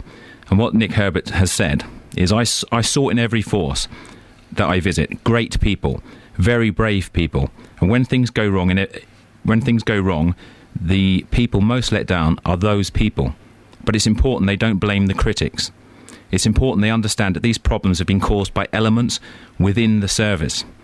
The problem isn't that the light is being shone, the problem is that for too long it wasn't shone. And that's the issue what's going on here. Cameras, the body worn cameras, are going to come in into into the police. The issue, as Glenn spoke about this morning, is the discretion as to when the police officers So in the on. in the trials that are taking place in various parts of the country at the moment, the police get to choose when they switch the cameras on, and you think that that's that's unfair and won't work. Well, it seems that that, that the whole thing is is um, biased in in the police's favour, in that they will choose when and when not to use those cameras. Um, as with CCTV, the the sort of line: if you've nothing to fear or you've nothing to hide, you've nothing to fear. Uh, why would police officers have any concerns that in every interaction with the public, the camera is on? Uh, there shouldn't be really an issue with it because they should be behaving professionally, and in most cases, they do behave professionally. Um, that's why Leon's laws is about. We we want that discretion taken away. We want the every interaction with the with the public to be on camera, and um, I don't see any reason why it shouldn't be. Now, cost. We've heard that it, it won't cost that much, a, few hundred thousand pounds. But in, in at, at a time when police budgets are being slashed, and we're constantly hearing from from uh, David Lloyd and Olly Martins and all these people that they are having to save millions of pounds. Do they have the money to make to, to invest in these cameras? Well, I, I think that sort of levels of trust in the British police at the moment are at an all-time historic low. I think lots of people have said that. Um, that that's a cost in itself. Um, there's massive amounts of complaints against police, um, litigation against police in, in these circumstances. The riots, which have come about predominantly from a police accountability issue, as Glenn said, the fuel on on the streets of of, of the country, of all those little interactions where this is most people's interaction with the state is their interaction with the police and how they feel towards the state is how they uh, having those interactions with the police. I think it should be just a professional uh, relationship with the police. They should be respectful to people, and it's, seemingly this isn't the case. I speak to people for, uh, in what I do with Justice Now, up and down the country, and, and I've heard some atrocious stories of people's interactions with the police, not just in Bedfordshire, um, but throughout the, throughout the country. What's happening at the meeting today? What what, what could, can possibly be achieved at the meeting today? Um, obviously, I think it's very, very important. I think that I'd just like to say that the Justice uh, for Leon Committee are, are a group of really dedicated individuals from from the Luton area. Um, they should get every support from the, the community because they're doing a sterling effort. And the fact that they, this is now on the council's agenda, um, and, and you've kindly put the put the agenda on uh, BBC Three Counties, I think is fantastic. Um, it's on the agenda, uh, and let's see where it goes from there. I'd like to say because I think it needs to be cleared up about the numbers of deaths in police custody. Yes. Okay, so to get some figures, Glenn's talked about state deaths in custody, about five six thousand um, from Inquest organisa- uh, the, the organisation Inquest since 1990 to date. There's been 1,476 deaths in police custody. police custody, correct. And I'd like to take you some figures just to give you a, a Very quickly, if you will, 'cause- very, yes. very, very quick comparator. In Germany, a 10 year period from 93 to 2003, there were 128 deaths in police custody. Um, these are IPCC figures from 98 to 2009, a, a 10 year period, 333 deaths in British police custody. So That's it's, it's a big. significant. Uh, Michael, I appreciate your time this morning. Thank you very much indeed. Michael Doherty from Justice Now, 08459 455 505. Just say we're getting reports this morning that Rob, Ronnie Biggs, the great train robber, has died. We can't confirm this, uh, but apparently lots of people are saying it on Twitter, so we'll bring you more information uh, as soon as we get it. It's 7.15, it's BBC Three Counties Radio. Let's get the latest travel news now. Here's Alice. Travel news for beds, cards, and Bucks. BBC Three Counties Radio. The M25 anti-clockwise, those delays building up now between 21 for the M1 and 20 for Kings Langley. Also very slow between 18 for Chorleywood and 16 for the M40. M1 southbound looking busy around 10 for Luton Airport and 7 for Hemel Hempstead. And slightly further afield on the M1, still heading southbound, there's a partially blocked between 15 for Northampton and the Newport Pagnell services. Uh, queues are building up on the approach there after an accident. Public transport has no reported problems. This is Alice Glossop BBC Three Counties Radio. Alice, thank you very much. 7.16, it's Wednesday, the 18th of December. I'm Iain Lee. These are your headlines on BBC Three Counties Radio. A campaign launched after a man died in police custody in Luton uh, are calling for police officers to wear video cameras. 400 people across the three counties are waiting for an organ transplant. And as you've just heard, we are getting reports that Ronnie Biggs, the great train robber, has died, and uh, we're just seeking confirmation of that, although it's looking like that probably is the case. In football, Sunderland and Manchester City are through to the next round of the League Cup after wins over Chelsea and Leicester. The weather today, a dry start, but becoming wet and windy with a high of 11 Celsius. 08459 455 555. BBC Three Counties Radio.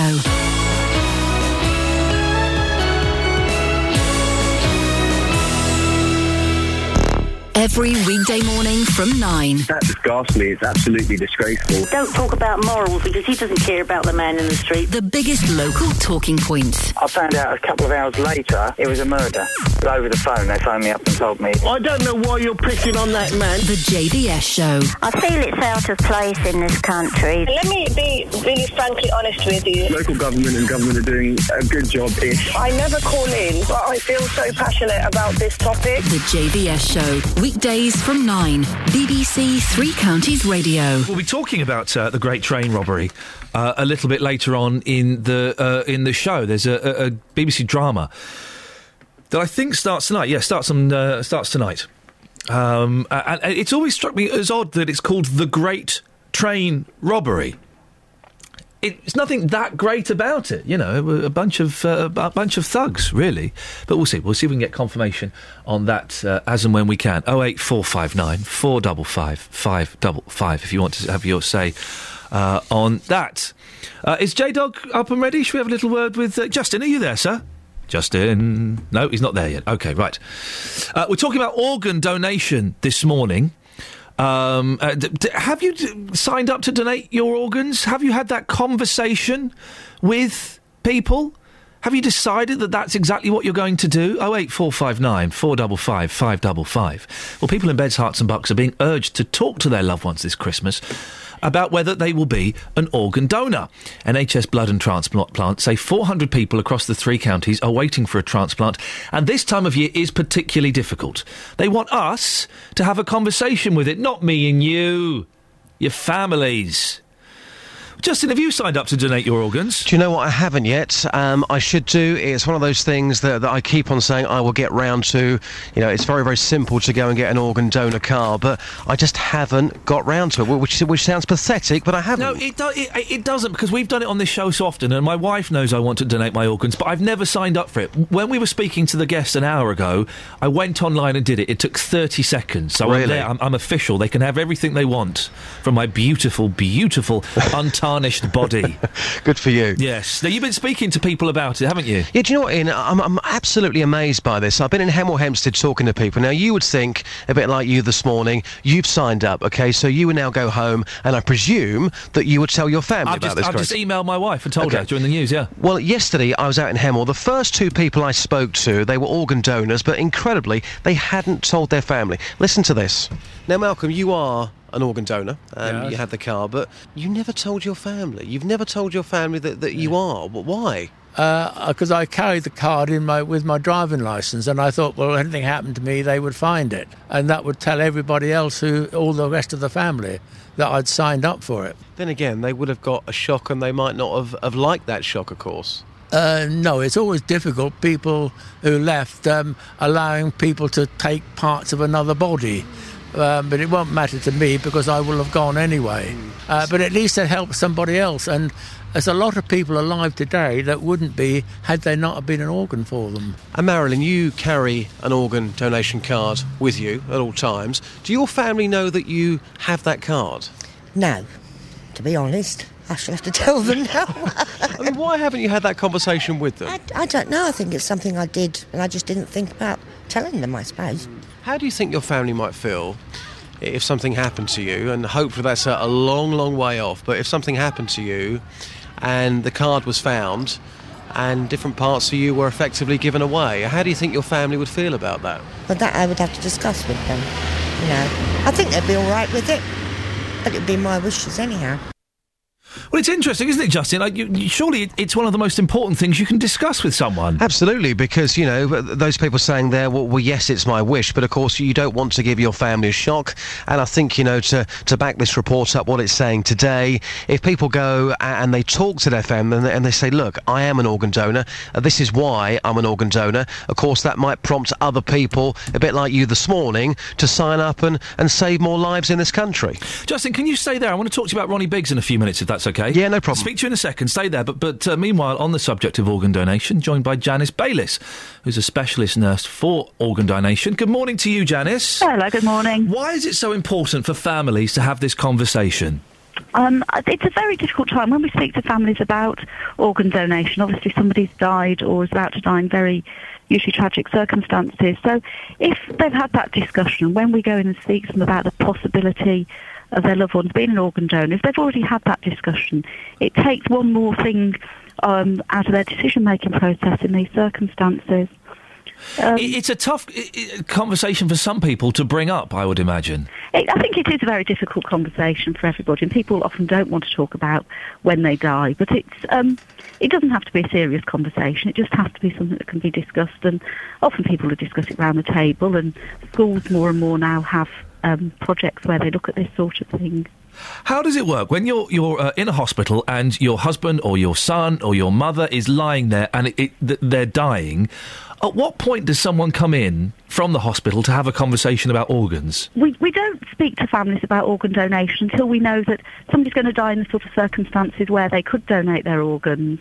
And we don't speak to families until death is very, very imminent. And then what we can do is we can actually look up on the organ donor register to see if somebody's registered.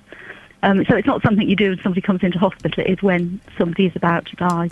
And the family, even if even if I'd signed up for everything and ticked the box saying yes, you can take what you want from my fantastically beautiful body, my wife could still poo-poo it, couldn't she? They they can still say no. It's very unusual, um, and it's often when it comes as a surprise that somebody's on the um, register that they say no. Um, but it is very unusual, and certainly about ninety percent of families will say yes if somebody's on the organ donor register. Janice, how many people are waiting for a donor, and, and how many people die still waiting? Um, about four, three or four people die every day waiting for a Wow. transplant, and sort of in your, your local area, probably about seventy or eighty people died in the last five years waiting for a so- transplant. and those people could have been saved if there there'd been a transplant available. Most of those people could have been saved. Wow. Some people are so sick that um, they won't survive if they get a transplant or they die before a transplant comes to them. But a lot of people are people living with quite ordinary chronic diseases, um, long-term liver failure, long-term renal failure.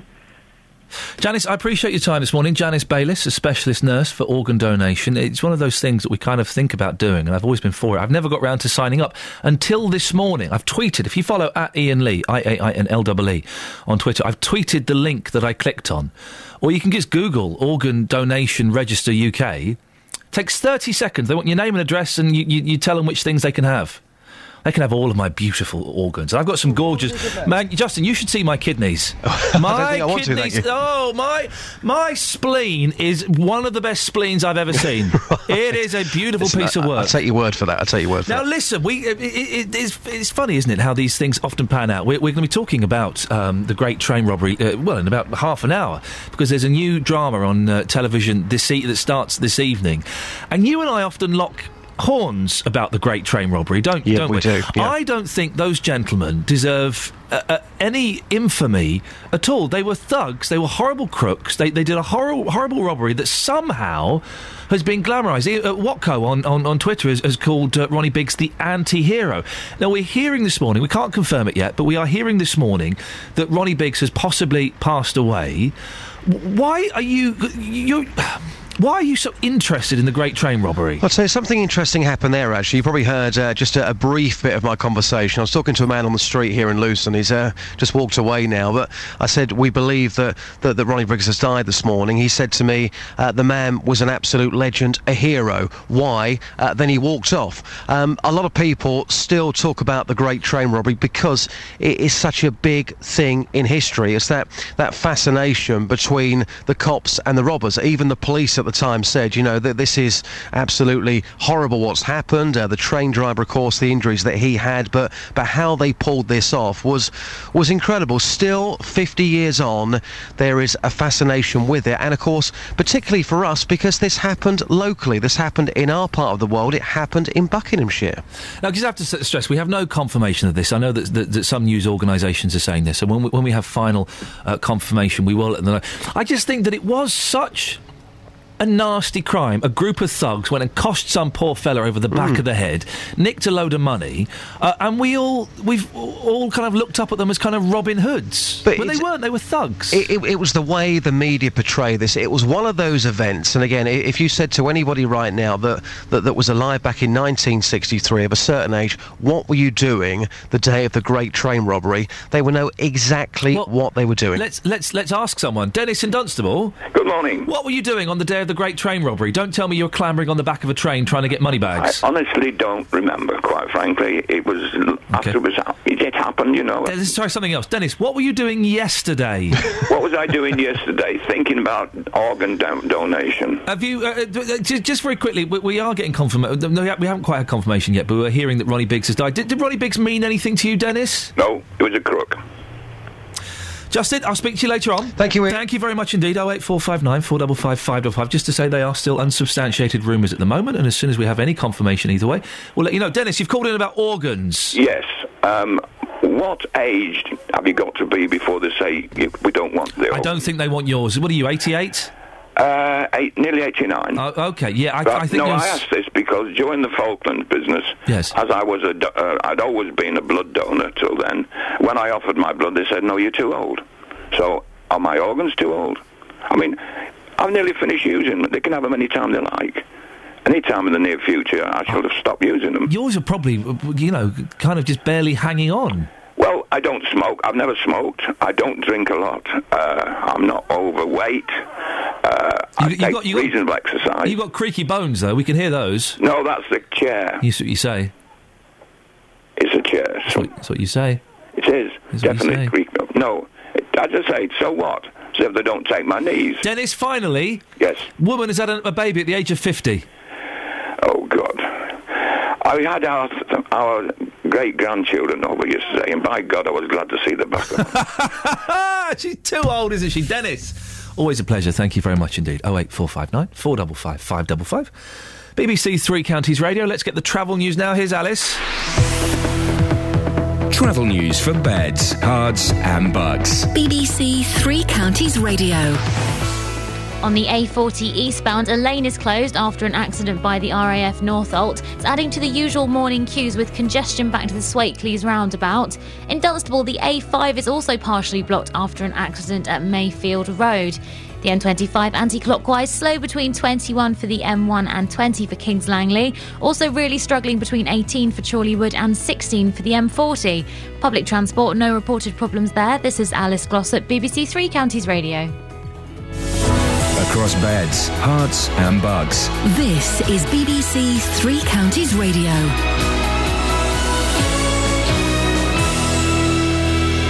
It's 7.30, I'm Jane Killick. Campaigners in support of Leon Briggs, the Luton man who died in police custody, are calling for all police officers to wear video equipment. The Justice for Leon Committee is making the case to police and councillors at Luton Town Hall this afternoon. People in Beds, Herts and Bucks are being urged to talk to their loved ones this Christmas about being an organ donor. The NHS says 400 people across the three counties are waiting for a transplant. New European Union migrants will have to wait for three months before they can apply for out of work benefits from January. The move is to be rushed through Parliament before work controls on Romanians and Bulgarians are lifted. The weather dry and bright this morning, but wet and windy this afternoon.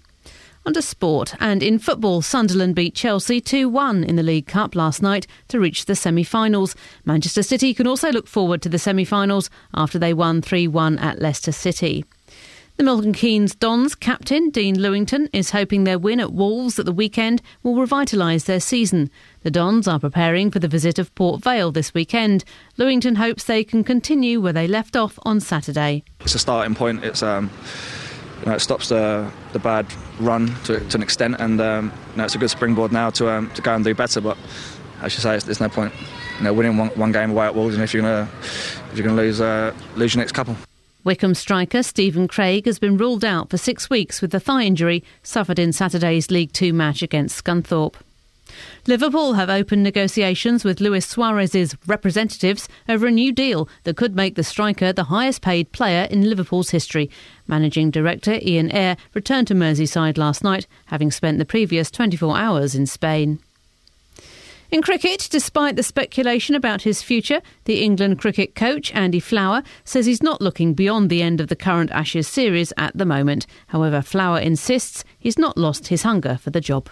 BBC Three Counties News and Sport. I'll be back with a full bulletin at 8. Call 08459 455 555. BBC Three Counties Radio. Okay. Well, we've just had it confirmed that Ronnie Biggs, one of the great train robbers, has died. Uh, what are your thoughts on Ronnie Biggs and the Great Train Robbery? It's looked at as one of those iconic crimes, isn't it? Ronnie Biggs looked at uh, as a sort of anti-hero, a, a Robin Hood, a, a poor man stealing from the rich. Well, well, there were a gang of them. They coshed a driver over the head. They nicked a load of money, and then they all scarpered off the ones that could to different countries to avoid justice. What do you think? I'm really keen to get your thoughts on the Great Train Robbery, on Ronnie Biggs as a person. Is he a hero to you? Is he someone that you look up to? What was that film? Was Bus- Buster? Was that about Ronnie Biggs or was that about another one? I don't quite know. 08459 455 555 is the telephone number. Keen to get your thoughts on this. Are they heroes? Was Ronnie Biggs a hero? Or were they just a, a, a bunch of thugs? 08459 455 555. Why do we look up to uh, uh, people like that, to criminals like that? Why do we make some stories into almost almost folk stories? 08459 455 555. Now, campaigners in support of Leon Briggs, the Luton man who died in police custody, are calling for all police officers to wear video equipment to reassure the public. The Justice for Leon Committee is making the case to police and councillors at the town hall in Luton this afternoon. 39 year old uh, Leon died at Luton Police Station on the 4th of November this year. Professor Lawrence Sherman is the director of the Institute of Criminology at the University of Cambridge. He helped design a study looking into how body cameras change cops' behaviour. Good morning, Lawrence. Good morning. Does police wearing uh, cameras, does it really make them behave differently? Well, we, we did an experiment uh, with police in California uh, in which uh, we added the cameras to some shifts and not others. And we found that there was a huge reduction in complaints against the police. But we don't know whether it was because the police changed their behavior or because the complainants um, didn't want to make claims that would be uh, falsified by looking at the, at the videos. Uh, it, it, probably was a bit of both. So it, it, it can affect the behaviour of both the police and the, the, people on the other side, potential crooks. Well, we don't have a, a direct measure of that, but I think. Um, uh, to roll it out in this country without further research is a mistake. And I'd like to call on the College of Policing uh, and police uh, uh commissioners, uh, as well as chief constables around the country, to strongly consider uh, using the same methods that medicine uses to introduce new surgery or new new pharmaceuticals. The, the key thing is to, construct, to conduct a controlled test, as, as was done in California for a Cambridge master's thesis, uh, the police chief in California came to study uh, part time at Cambridge in our master's program for police chiefs, and uh, he ran the trial properly, and that's the only controlled trial that's been done in the world. It was cited by a U.S. federal court decision in ordering the police in um, New York to wear uh, body worn videos for stop and search. And um, there are many important questions, like the role of uh, video evidence on uh, uh, making prosecutions in court, uh, the extent to which uh, people will or won't provide information to the police.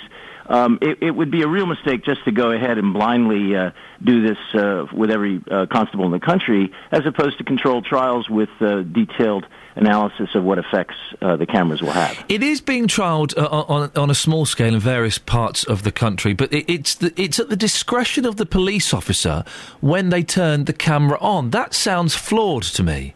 Well, I, I think it's one of the questions that uh, a proper trial uh, could, could raise. You know, when you say it's being trialed, there's a huge difference between just doing it and doing it with a randomized controlled design so that you're creating very like for like situations with and without the cameras. So you could compare a policy in which officers can turn it on and off at their own discretion with a policy in which they're required to keep it on at all times except when they're uh, going to, to the loo or, or uh, other circumstances which uh, they can announce on the video uh, and uh, have it have it off for that period but then put it back on the rest of the time. And there's various ways to do this and I think that's what we have to look at very carefully. And are there any plans? Do, if you, do you know for more studies to be done in the in the UK or in the states? Uh, University of Cambridge is currently in negotiations with several major police forces uh, in the UK to do these trials in a proper way. And uh, I'm uh, guardedly optimistic that we'll be able to conduct uh, much bigger, more robust, and reliable uh, trials of the use of cameras here in the UK as a basis for evidence-based policing. Uh, thank you very much for that, Lawrence. That's uh, Professor Lawrence Sherman, Director of the Institute of Criminology at the University of Cambridge. Call 08459 455 555. BBC Three Counties Radio. 08459 455 555. Now, Ronnie Biggs has died at the age of 84 after suffering from ill health. He was part of the great train robbery that took place in Buckinghamshire. Well, I'm joined now by John Woolley, who was a police officer who worked on the train robbery in the 70s. Good morning, John. Good morning to you, Iain. What exactly was your involvement with this, with the great train robbery? Well, at the time of the great train robbery, that's the 8th of August 1963, I was the young and very recently appointed village policeman for the village of Brill. And uh, I got sent down to check out some reported suspicious comings and goings at Leatherslade Farm. And when we got down there and looked into it, of course, it turned out to be the abandoned hideout of the Great Train Robbers. Why do you think the great great train robbers have? The, the, we, we seem to have taken them to our hearts in an almost affectionate way, haven't we? Well, it's a story that has never gone away during the 50 years. And uh, I think that's largely attributable to, first of all, the enormity of the, uh, the, the, the, the robbery. It was a robbery that was described very recently as being the crime of the century, and that's a tag that has stuck with it over the 50 years. Um, 2.6 million, which would in 1963 have a purchasing power that today you would need something approaching 45 million pounds for. Ouch. And so it was a huge robbery. It was carried out with um, commando expertise. It shouldn't be forgotten that it was a greedy, vicious crime in which people were badly hurt, but it certainly struck a chord with the, the public, and over those 50 years, it has really never gone away, and that is largely due to uh, the, the the media, the press, the television, because every time something happened, it was all brought up again. Men were caught gradually. Uh, men escaped from prison. Men like Ronnie Biggs had a, a very great adventures over in uh, South America for 35 years and certainly appeared to live the high life as the result of the of the money that they had uh, shared from the Great Train Haul. Now, Ronnie Biggs has died uh, at the age of 84 after suffering from ill health. How does that make you feel? Well, I'm always sorry to hear when any of my fellow people die, but Ronnie Biggs was a character that I met personally only two or three times at the time of his trial. He was an old man, and uh, he would probably agree that he had lived a full life. I don't suppose I shall do much more than that. Do you feel now that with with Ronnie passing away that, that there's kind of closure on the Great Train robbery? Well, it must be getting very close to that, Iain. Um, within the last month or two, we have celebrated the 50th anniversary. Yeah. Now, the next significant uh, anniversary would have to be the 60th, and who's going to be here to celebrate that or remember it in 10 years' time? At least half of the robbers are now uh, passed on. You've got to remember that at the time of the robbery, 50 years ago, they were in the prime of life. They were in their early 30s, and now, of course, that means that they are now into their 80s. And, uh, you know, that's about as far as most of us get. So with memories of the robbery fading and participants on both sides of the fence, the police and the uh, the robbers, um, passing on. Well, uh, uh, we must be getting very close to the end of the story. What was Ronnie Biggs like? You say you only met him a couple of times, but but, but, but what impression did you get from him? Well, it's it's somewhat ironic, but um, if you mention the Great Train Robbery, the first name that comes into the majority of minds is Ronnie Biggs. And yet, if you know the story, if you attended the trials, if you saw the evidence, then you'll realise that Ronnie Biggs was in fact a very minor character in the in the escapade. He was a a, a, a, a minor criminal, um, a persistent criminal. If you look at his previous convictions, you will see that he was always at it, but he wasn't very successful because he nearly always got caught. And his actual participation in the crime of the century was a minor one. The only real contribution he made was to introduce the gang to a retired engine driver who was, his role was going to be to drive the train from where they stopped it and hijacked it at Sears Crossing down to Bridego Bridge, half a mile or so, where the raiding gang were waiting.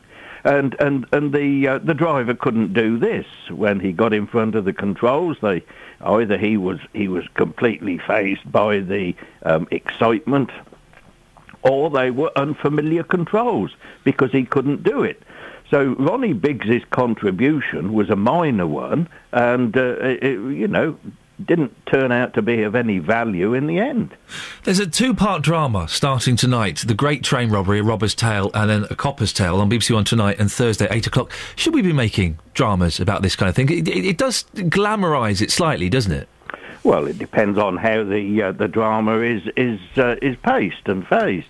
Um, it can dramatise it. It can make a bit of a romance of it, make these chaps look like uh, daring do, latter day Robin Hoods.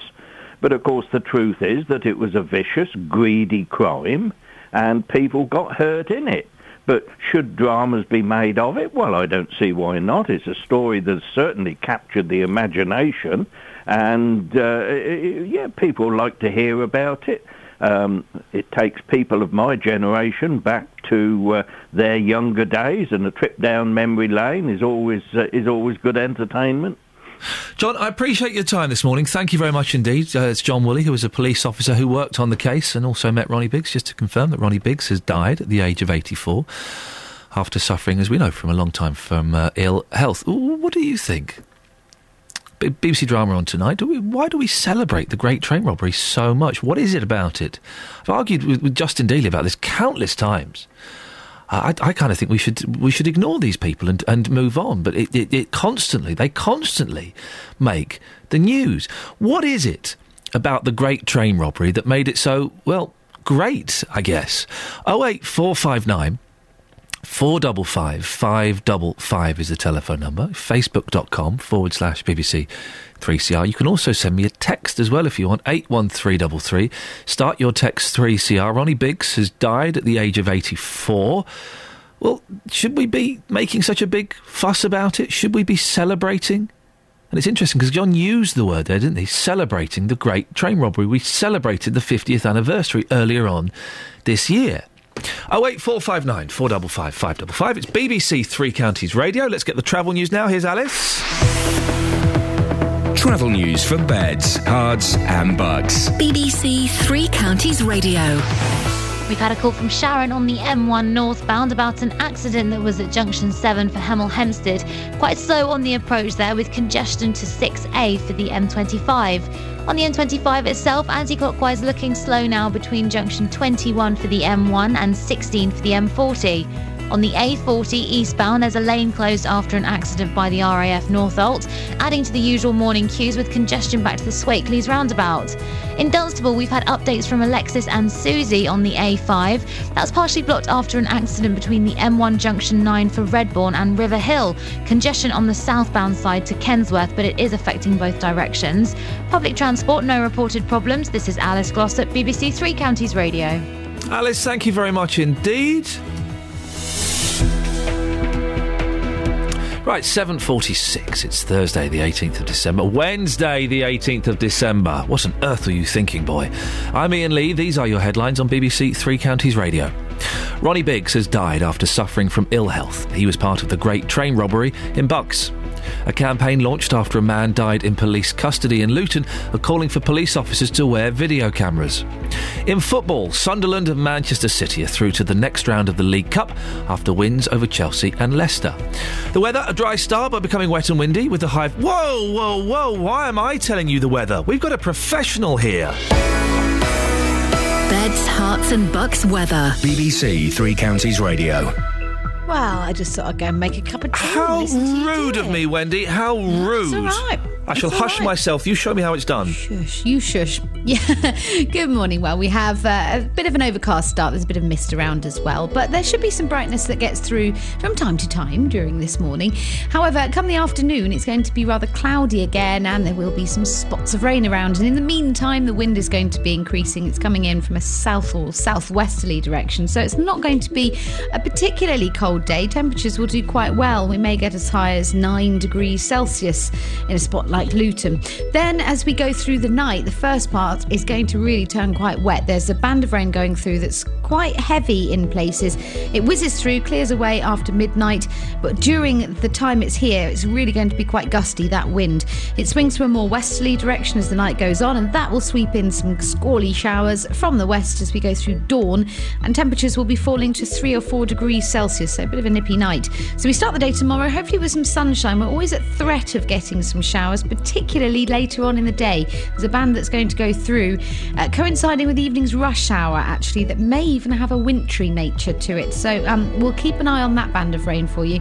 Uh, as I say, it might turn to a bit of sleet for a time. Temperatures tomorrow lower than today will be at about six or seven degrees Celsius with that breeze blowing as well. Bright and breezy to end the week. More rain overnight into Saturday, which looks like it's going to park itself over our part of the world and give us a rather wet start to the weekend. There you are. Thank you very much. Excellently done. BBC Three Counties Radio's Big Tour. Coming to towns and villages across Beds, Herts, and Bucks. Well, it's a happy little country town. Celebrating all that's amazing about where we live. Nice, friendly town, slightly old fashioned, you know, nice atmosphere, safe place to be. All this week in Buckingham. This is a kind of a unique place. BBC Three Counties Radio's Big Tour of Beds, Herts, and Bucks.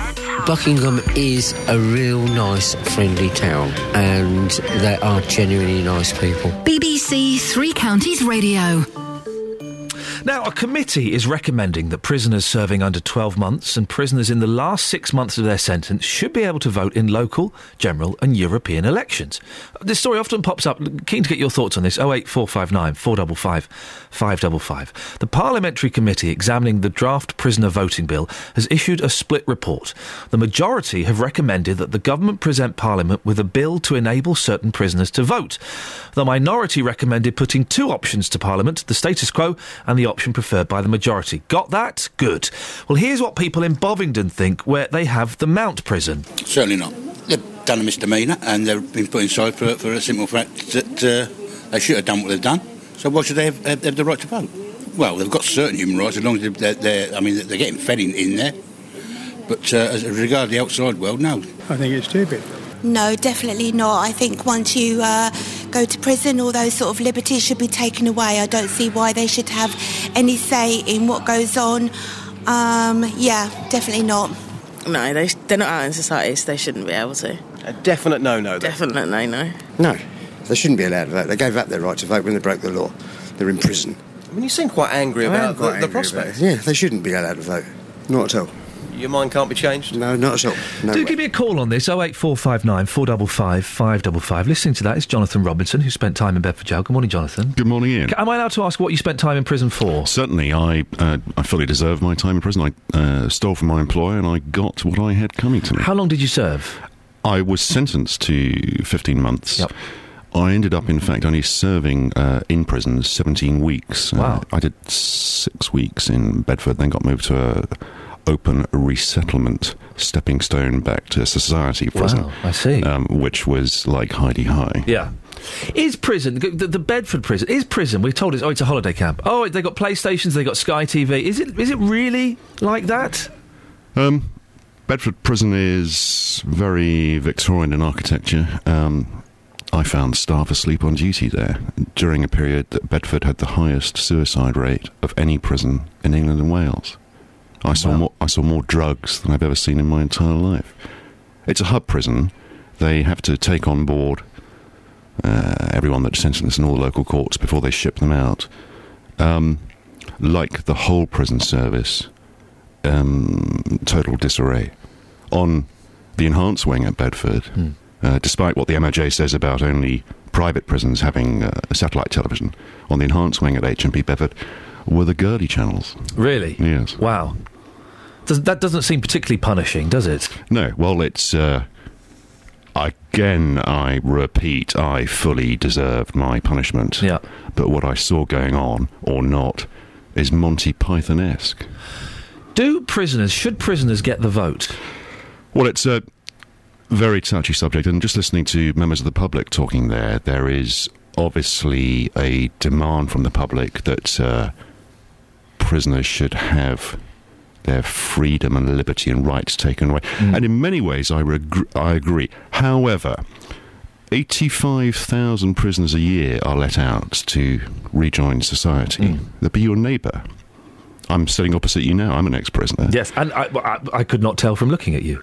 So I'm not wearing the. Uh, You're not wearing the with arrows. Yes, exactly. Um, I do believe that this idea of, in the last lapse of their sentence, slowly uh, tap, drip, feeding them rights to help them resettle.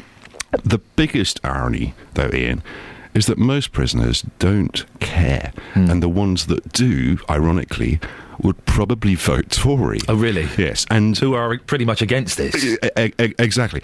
And um, what I find more distressing is that the government seems to leap whenever a prison issue comes up that may affect them, yet they've been very quiet about the Ofsted report on prison education of a few weeks ago, which slated hmm. prison education.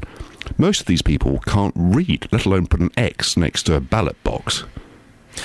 The, the, the argument we heard from lots of people there, speaking to our reporter Justin, uh, was that if you've gone to prison, then your liberty is taken away. Now, prison should be, I believe, it should be uh, rehabilitation, but, but th- th- there should also be an element of punishment. By allowing people to have a say in society, basically, they've excluded themselves from society by committing that crime, so they should therefore not have a say in that society. Yep, I, I, I agree. Which is why I, I say again, I think there's some mileage in, in not necessarily the last six months, but in the last. 20% of their sentence, for instance, uh, as a ballpark figure, about there's some mileage in some discussion about letting those individuals vote. Because I say again, at some point, they're going to be amongst us.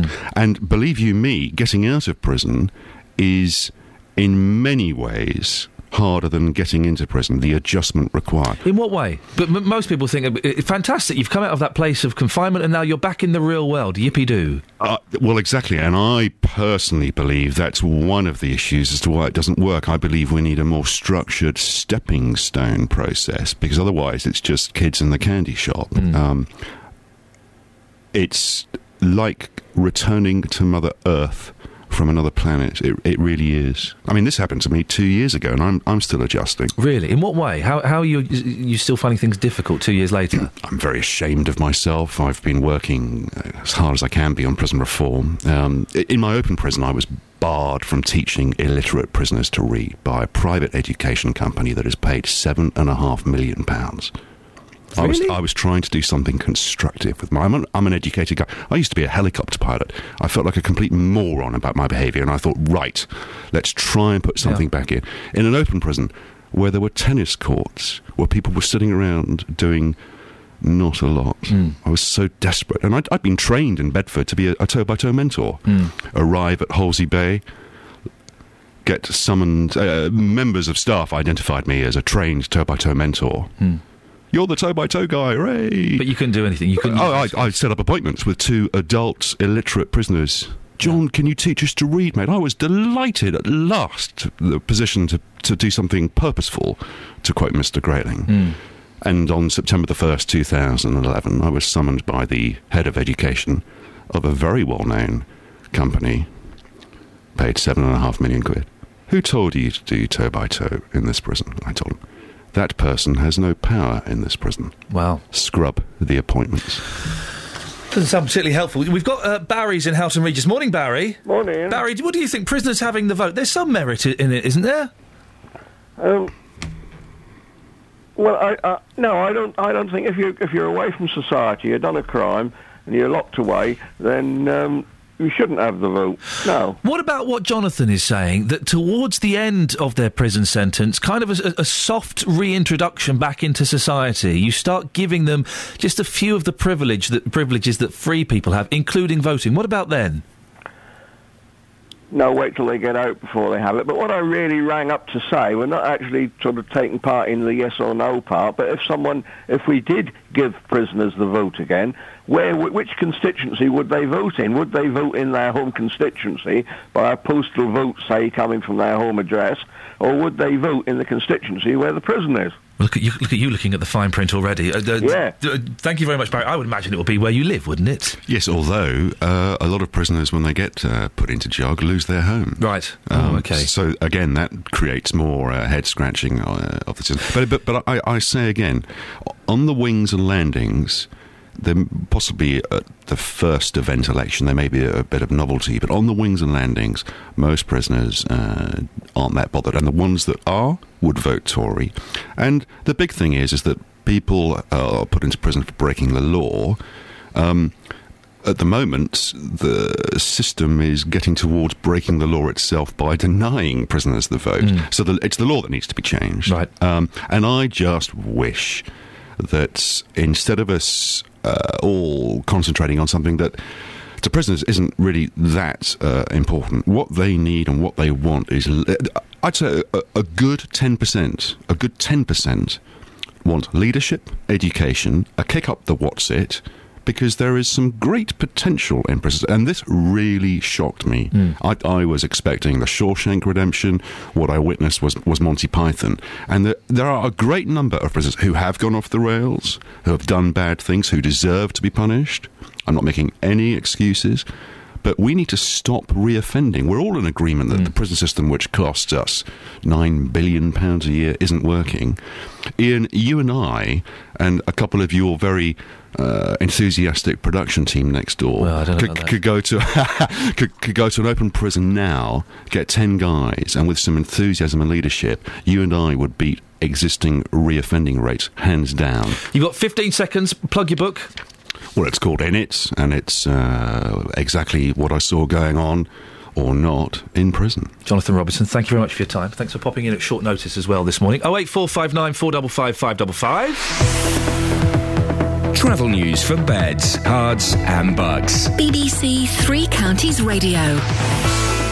On the M1 northbound, there's an accident at junction 7 for Hemel Hempstead. Slow on the approach there. Thank you to Sharon for calling in with the update. On the A40 eastbound, a lane is closed after an accident by the RAF Northolt, which is adding to the usual morning queues. And on the A5 in Flamstead, it's partially blocked after an accident between the M1 junction line for Redbourn and River Hill. There's a lot of slow traffic around the area. Public transport has no reported problems. This is Alice Glossop, BBC Three Counties Radio.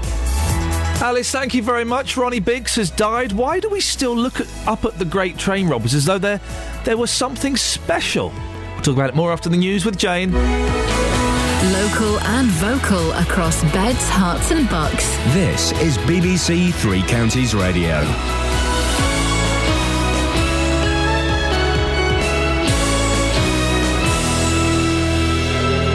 It's 8 o'clock. I'm Jane Killick. The headlines Great train robber Ronnie Biggs has died. Campaigners in Luton call for police to wear video recording equipment, and new law to restrict migrants' access to benefits is to be rushed through. BBC Three Counties Radio. Ronnie Biggs has died. He was 84 and had been suffering from ill health. Biggs was part of the gang who carried out the Great Train robbery in Buckinghamshire 50 years ago. It gained him celebrity, even though his role in the crime was relatively minor. John Woolley was the young police officer who discovered the robbers' hideout. He had this reaction. I'm always sorry to hear when any of my fellow people die, but Ronnie Biggs was a character that I met personally only two or three times at the time of his trial. He was an old man, and uh, he would probably agree that he had lived a full life. I don't suppose I shall do much more than that. Campaigners in support of Leon Briggs, the Luton man who died in police custody, are calling for all police officers to wear video equipment. The Justice for Leon Committee is making the case to police and councillors at the Town Hall in Luton this afternoon. Friend and neighbour of Leon Briggs, Glenn Jenkins, says the system's being trialled in Luton and could be brought in without legislation. The chief constable could do this today. And she said at the public meeting, I'll do all in my power. Well, let's make sure, chief constable, that that camera is on every tunic and is if you turn it off, it's a disciplinary offence. People in beds, Herts, and Bucks are being urged to talk to their loved ones this Christmas about being an organ donor. 400 people across the three counties are said to be waiting for a transplant. NHS Blood and Transplant says this time of year is particularly difficult for people who need a life saving transplant. An 82 year old former headmaster of a prep school in Buckinghamshire has been convicted of 12 counts of indecent assault involving five victims over a period of 11 years. Roland Peter Wright committed the offences when he was a master, then headmaster, at Caldicott Preparatory School in Farnham Common in the 1960s and 70s. Gail Sanderson reports. In a statement after the trial, the Crown Prosecution Service said the headmaster breached the trust of pupils at the school and abused his position of authority. They said he had never shown any contrition for his behaviour or apologised for his conduct. He'll be sentenced later. Three other former teachers, John Adrison, Edward Carson and Hugh Henry have already been convicted. New restrictions to make European Union migrants wait three months before they can apply for out of work benefits will be rushed through Parliament to come into force on the 1st of January. The measure was announced last month, but the date had not been fixed. In football, Sunderland beat Chelsea 2 1 and Manchester City beat Leicester 3 1 last night to reach the semi finals of the League Cup. The weather, a dry and bright morning, will give way to more cloud and outbreaks of rain, becoming very windy too, with temperatures up to 11 Celsius. And get the latest news and sport online at bbc.co.uk slash three counties. We're coming to towns and villages all across our counties. BBC Three Counties Radio's big tour of beds, Herts, and Bucks. Being local, just keeping it local. Nice place to live, nice place to bring up the kids. All this week in Buckingham. I like to support the local shops where we can. I think it's nice for a catch up. Well, it's a happy little country town, which is vitally important that we still support it. The big tour of beds, Herts, and Bucks. BBC Three Counties Radio.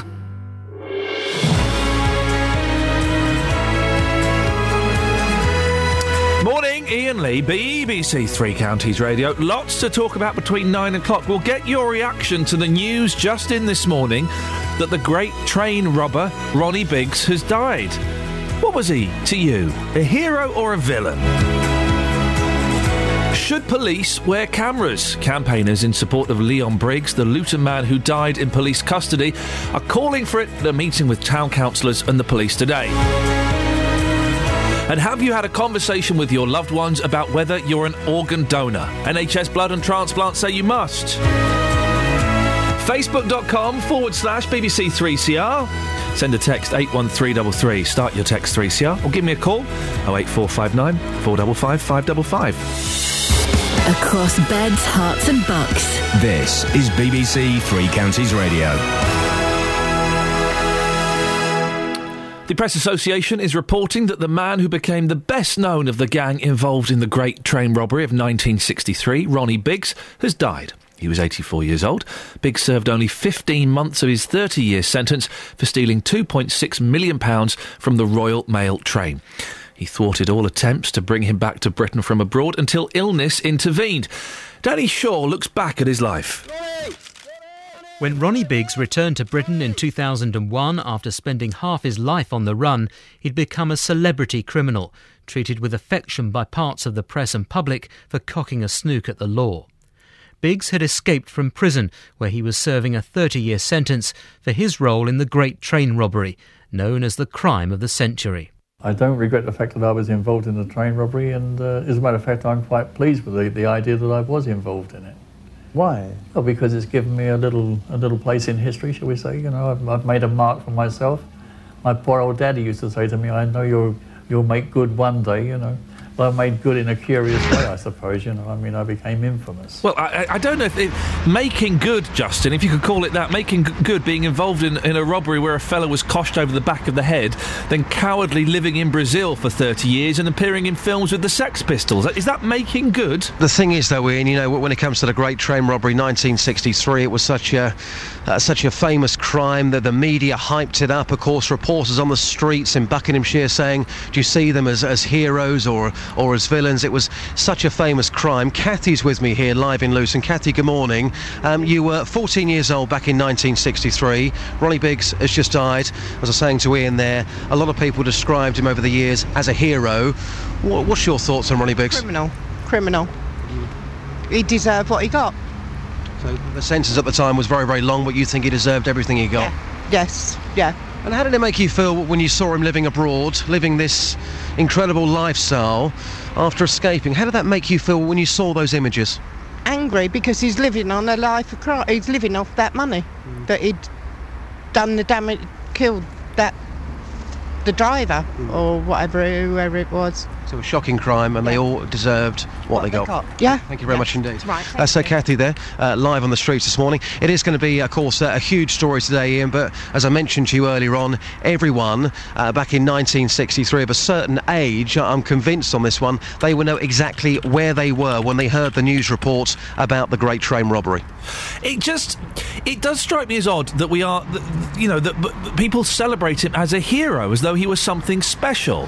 Well, I think, you know, some people who would describe him as a hero, and when this news broke at just after 7.30, I spoke to somebody on the street and they said, yes, he was a hero. Now, he walked off before I managed to, to find out exactly why, but a number of people will still think that, that he got one over on the government, and good for him. There will still be people out there listening right now who do believe that. It was such a famous crime, and of course it happened locally in Buckinghamshire as well, so uh, a major local connection for us. But, but yeah, a lot of people do think that, that him and the rest of the gang, the, the way they came up with the plan, uh, the way they pulled it off, and, and the way they made the government look stupid, um, a lot of people did see them as heroes.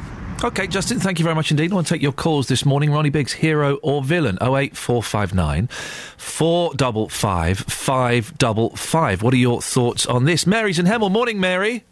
Good morning. Good morning, Mary. What do you think? Ronnie Biggs, hero or villain? Villain. Tell me why. Right, the crime itself, for the it was I just left school about that time, and I knew the area roughly. Um, yes, it was a huge thing, as you say, locally, and it was audacious for the time. It was the best planned, most successful crime, but they got their just desserts. He ran away with a lot of the money. He lived the life of Riley. He comes back to this country when he's old and frail to do a deal. He comes, uh, yes, if you are seriously ill and terminally ill, you shouldn't die in jail if it's at all possible. But he was a criminal. He wasn't a hero. In those days, if you put your 15, 20 quid in the post office or in your savings account, it all went by train to wherever. He didn't rob the rich. He robbed every one of us. But the money would have, it it was insured. People wouldn't have lost their savings, would they? Of course you do. If it's insured, we all end up paying more, don't we, in the end of it? Insurance goes up and everything, and it Films gets about him. passed There's, on. there's a drama uh, that starts tonight on B- the BBC. He recorded songs with the Sex Pistols. I shan't be watching. Mary, thank you very much indeed. Joe's in Letchworth. Morning, Joe. Good morning, Iain. How are you? Yeah, good, thank you. Ronnie Biggs, who's, who's passed away today. Hero or villain? Scumbag. Plain and simple, mate. He was. Um, he didn't do anything good, and I, I'm really surprised that we we we glorify people like this, and It's really dis- disappointing. We should we should be glorifying people that are that do good things in the country and that aspire to you know to, to great things, not to someone who robbed a train. Done the off and then got caught. And I mean, how do you call it a great train robbery? They all got caught. They're a bunch of muppets. Yes, there, there is that aspect. I'm, I'm just, you know, Iain, you know me, I'll say it how it is, but there's nothing great about it whatsoever. People got injured, they robbed, they robbed the train, And but when people say, "Oh, they, they were a hero," well, you look at the definition of hero, and it certainly doesn't come under Ronnie Biggs or, or any of his But we do we do have affection, don't we, for kind of counterculture heroes, Bonnie and Clyde, uh, the great train robbers. There are these people that do naughty things, but we kind of look up to them because they are fighting against the man. They're doing what, what some of us would like to do, but are too cowardly to do. Isn't it? Is is there any romance in these crimes? I think with the Bonnie and Clyde, then possibly, but then you know, once you do one, you open it up. That, that's sort of opened it up to the Great Train Robbery, and then you've got Guy Ritchie doing Lock, Stock and Two Smoking Barrels and Snatch, and it just glorifies it to to a way that makes people sort of feel empathy for it, and it's I, I think it's a real shame, mate, that kids and teenagers think that that is is is a role model. I mean, I don't. I certainly don't want my two kids growing up with Ronnie Biggs or the Great Train Robbery being a role model. And I don't think you would either, mate. Uh, Joe, thank you very much indeed. Phil's in High Wycombe. Morning, Phil. Hi, Iain. How you doing? Yeah, good. Ronnie Biggs, hero or villain? Oh, scumbag. I, I can't. Well, I want to echo what that last bloke said. To be honest with you, um, it's, it's ridiculous. I mean, it's just what I want to say is, is Britain is, is a soft touch. I mean, he was ill, right? He went away when he was when he, he got caught. He went, he went to Brazil, I think it was, and then when he was ill, he come back and good old Blighty, we flipping looked after him. They should have left him there. You know, I mean, what? What? It's just it's been a soft touch looking after everybody again after what he's done. You know. I mean, you probably get the religious lot ringing up and the Bible thumpers ringing in saying, no, you shouldn't be talking like that. But it's, it's true, you know. It's ridiculous.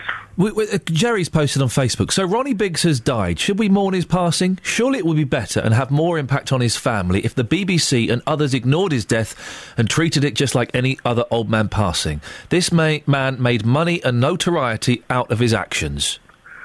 Well, yeah, he's got a point. And another thing is, I mean, that that um, interview you just did there with him, I mean, he was glorifying what he was doing. You know, he's got no remorse about what he did whatsoever. He's an absolute scumbag. It's a good job he's gone. Phil, thank you very much indeed.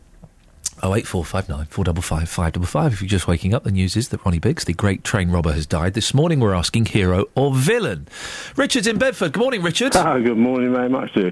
How are you? Yeah, very well, thank you. Ronnie Biggs, hero or well, villain? Well, I, excuse me. Um, I uh, mourn the death of anyone.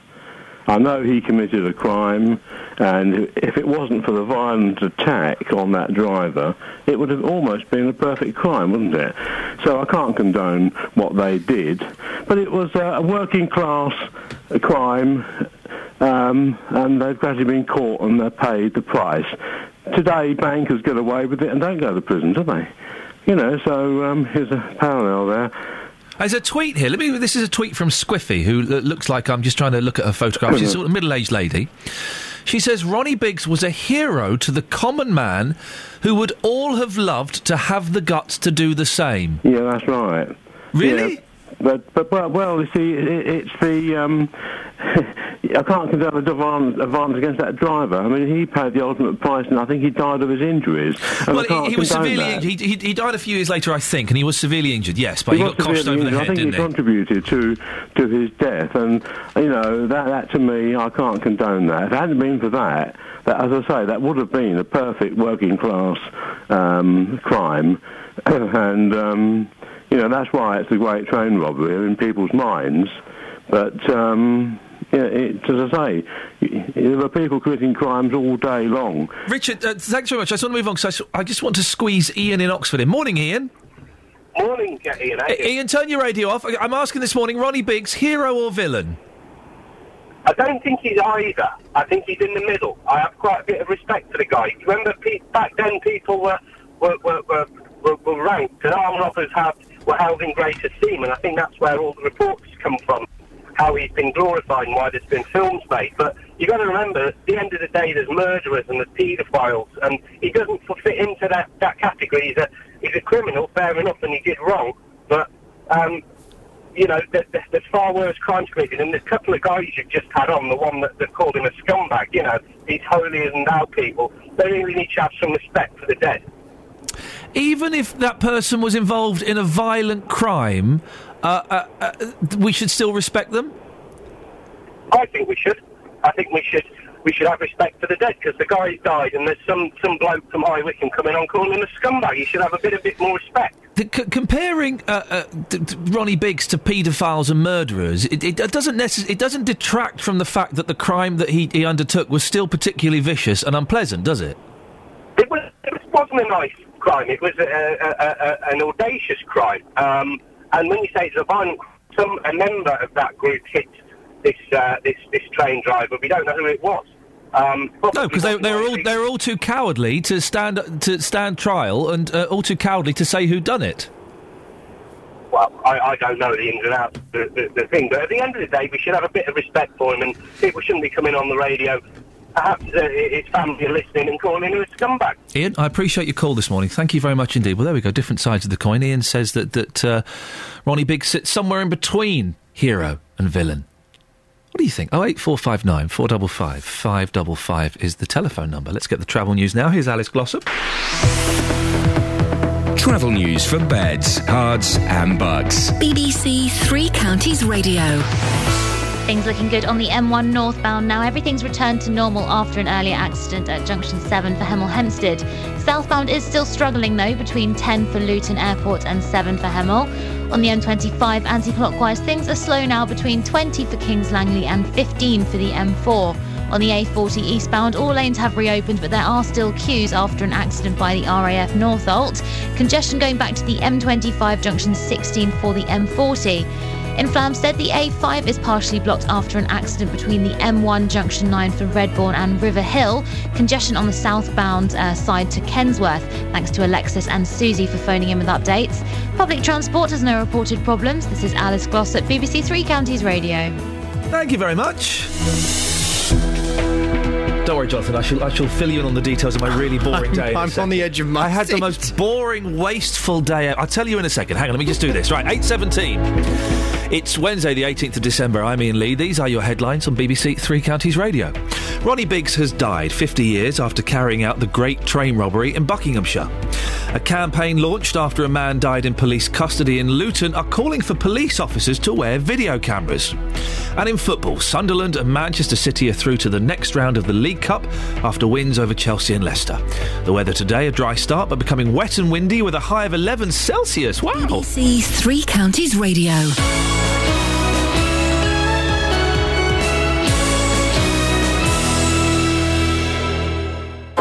Every weekday from 12, Nick Coffer brings you Going from the Saint to, to Bond was rather like a, a diamond being put into a much more expensive, intricate setting. I believe women have affairs because they seek love and affirmation. So, you know, my marriage went wrong and I had an affair, but I would not have done that had I not been unhappy, I think. I left school wanting to be a magician, but my mother wouldn't let me because my Auntie Maureen was in show business and she was a naughty lady. Nick Coffer, weekdays from 12 on BBC Three Counties Radio. The long and short of it is, Jonathan, at 8.15, I slunk out feeling less than a man. I got in my car and drove away. As I was halfway home, they phoned me up and told me that the package had arrived.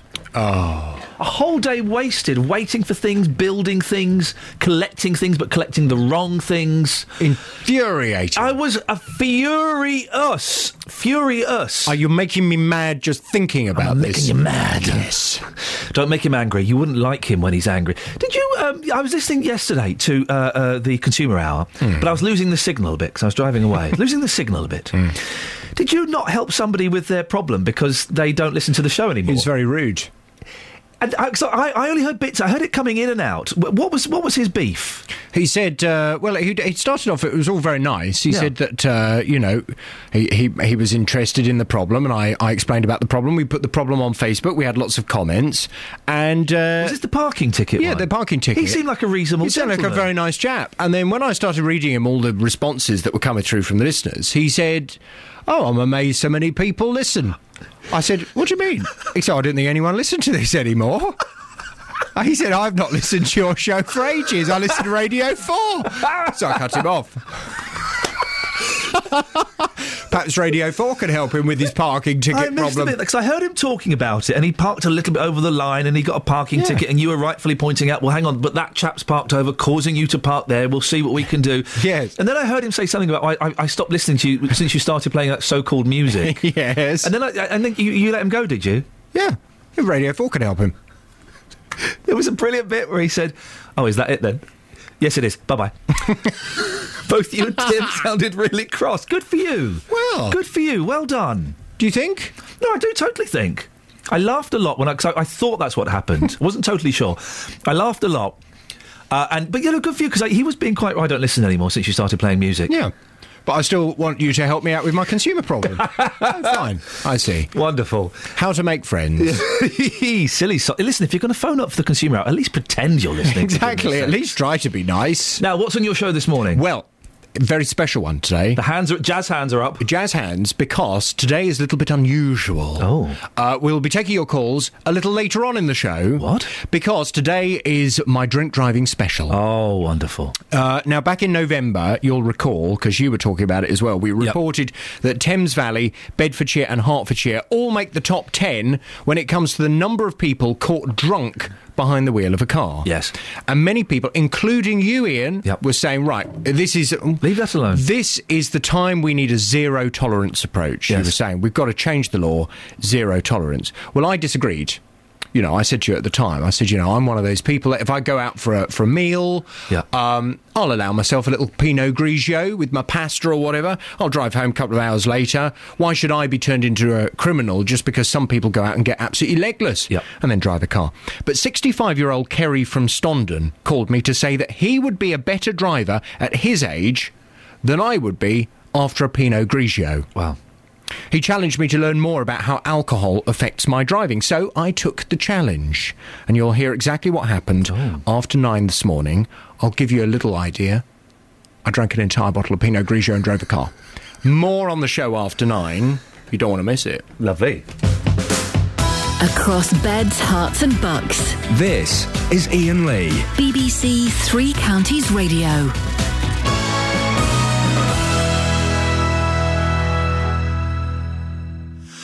Campaigners in support of Leon Briggs, the Luton man who died in police custody, are calling for all police officers to wear video equipment to reassure the public.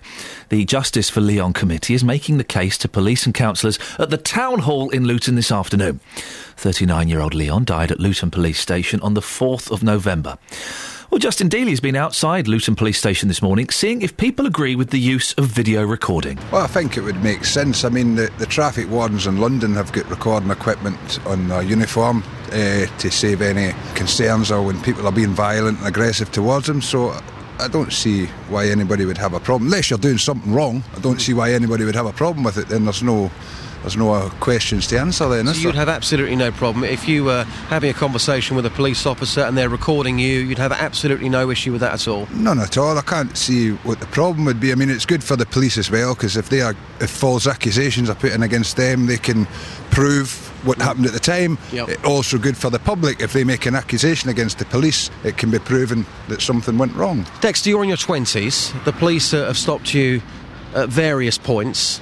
How would you feel if the police were recording absolutely everything that happened? How would you feel about that? Uncomfortable. Just knowing that they're, they're, they're going to be going back to the police station and knowing they're watching footage and I'm all over the footage, clearly that I haven't done anything wrong. My personal opinion is I, w- I wouldn't be happy with that, knowing that they're sitting back watching. And if it's to prevent crime, which is fair enough, but half the, most of the time it's not. And just lastly, you have been stopped by the police various times. What exactly have you been stopped for? Drugs, burglaries, and gun crime. They're the main ones that you get stopped for, or that I've been stopped for in Luton. So they've stopped you and searched you. Have they found anything? No, never. Never found me with nothing. How does that make you feel that they have stopped you time and time again, but they found nothing? Annoyed. You feel you get harassed. Um, and when, obviously, like when you're busy and you, and you haven't got time and, and you stop, especially when you get stopped in the same area and the same road and, and, and you live in that area, and they and they see you walking around, and they, they might expect you to be up to up to no good, but you live in the area, walk around. What what are you supposed to do? You know what I'm saying? What you can't you can't walk around without getting stopped and Luton nowadays. Like with me walking down the street with a hood up, that's that's that's a good enough reason in the police eyes just to pull me over. I mean, clearly you've got no trust in the police, and again, you don't agree with the filming, do you? No, I don't agree with it. No. Thank you, Justin. Joined now by Nigel Leskin, who's a partner at Birnberg Peirce, the solicitors for Colin Roach, who died at Stoke Newington Station, Jean Charles de Menezes, who was shot by police, the Birmingham Six, and the Guildford Four. Good morning, Nigel. Good morning. Nigel, what's your involvement with Justice for Leon? Um, I, I know I didn't know Leon, but I know people involved with his campaign, some of them, and I think that it's um, really important that the police are held to be account- accountable in, in all cases, um, that they have the opportunity to put across what they did and that the public can see whether they acted properly or not, because it's important to have a police force that we have faith in. And uh, I went in support of um, happened. I was at the, the vigil outside the police station a couple of weeks ago, which was extremely well attended, um, and I support the uh, their, their calls for um, a proper inquiry into what happened, but also the calls for what they call Leon's law, the CC, the, the cameras, the body cameras being worn by police officers when they're dealing with the public. Why do you think police officers wearing cameras and recording everything would, would make such a difference? Why is it so important? Well, I think it's important because, as, as your very first person you just talked to outside the police station said, it works both ways. It protects the police when allegations are made against them, and it protects the um, the, the public are being searched to ensure that, the, that, that they're not misquoted what's happened, that violence isn't used against them, that items aren't planted on them, etc. I mean, I have a, an example which I can I'd like, like to give you. It comes from a case that I dealt with last year. The police were surveilling. Um, were surveying, um, following people, and they had uh, lots of, so there was always cameras on them, etc. Um, so the police, the idea that oh well, if you just stop and search, the, what the young man was saying at the end was that he wouldn't like the idea of them having information on him. Well, they have all that information anyway. They have surveillance, they have um, CCTV, they have photographs, etc. But in this particular case, they were following surveying and, and, and filming and had CC and were filming with video cameras of what happened. They um, armed men then armed, armed officers then decided to arrest um, two men. One, one of them was my client, and um, the police officers knew that they were being filmed, but also knew that the film was, was policy to stop the film at the point of arrest. So the film of what happened shows the police officers come out with their guns up and armed police jump on the um, men, and the men go being taken down to the ground. The camera then switches off, and we have the police officer's um, statement, which says, um, I saw a male prone on the footway being restrained by armed officers. And this is a police officer saying this. I moved over to assist the officer who was searching um, the, the, my, my, client. Um, the officer goes on to say, fearing that he was intent on escaping, thus refusing to mis- permit his arms from being restrained, I covered him with my firearm and attempted to distract him with a kick to his left shoulder. As I did this, he moved slightly, and my foot struck the top of his head. This seemed to distract him. Well, obviously, that then became an incident. What actually happened? Mm. If um, there's the officer's account, which, which seems seemed to us, uh, seemed to my uh, seemed to most people reading it quite unlikely. But then there was my client's account that he wasn't doing this and he was just um, attacked by the officer and he had injuries, uh, and that that was the way the officer was explaining. If there'd been cameras, if they hadn't switched off the CCTV, uh, sorry, the, the video camera at that point in time, there would have been no dispute. Um, so I think it's really important that everybody can see and have faith, that both the police's point of view and, and the um, public's point of view, what happens. And that's why in custody offices now, in police stations, um, for the last um, five years or so, there have been cameras at every, um, in the custody office, in the main custody office and outside the cells, and so that, that, that, that one, and, and there's sound with it as well, so that when somebody is arrested, in most parts of the public, uh, uh, most parts of the police station where a defendant's going to be, not all parts, but in most parts, um, there's cameras which, which will monitor what happens. Nigel, thank you very much indeed. That's Nigel Leskin, a partner at Birnberg Peace, uh, Peirce, excuse me, 08459 455 555. Your calls on that, and also more of your calls on Ronnie Biggs, who's died at the age of 84. Hero or villain? I've just retweeted a comment um, from Squiffy, who says Ronnie Biggs was a hero to the common man who would all have loved to have the guts to do the same. Really? Really? Oh eight four five nine four double five five double five. Let's get the travel. Travel news for beds, cards, and Bucks. BBC Three Counties Radio. In said the A5 is partially blocked after an accident between the M1 Junction 9 from Redbourn and River Hill. Congestion on the southbound to Kensworth, but it is affecting both directions. The A40 eastbound, there are queues after an earlier accident by the RAF Northolt. Congestion back to the M25 Junction 16 for the M40. The A1M southbound heavy at Junction 7 for Stevenage, and the M1 southbound also looking heavy between Junction 10 for Luton Airport and 7 for Hemel Hempstead.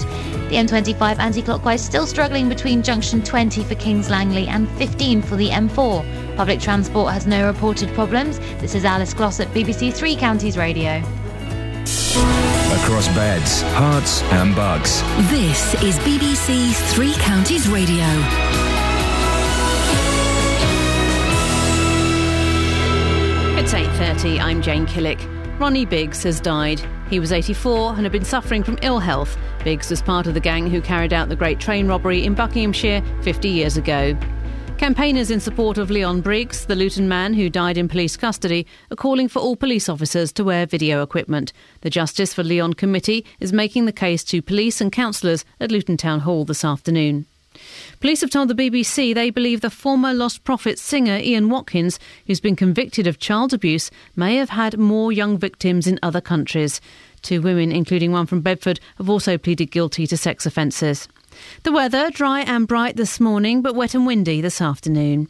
On to sport and in football, Sunderland beat Chelsea 2 1 in the League Cup last night to reach the semi finals. Manchester City can also look forward to the semi finals after they won 3 1 at Leicester City.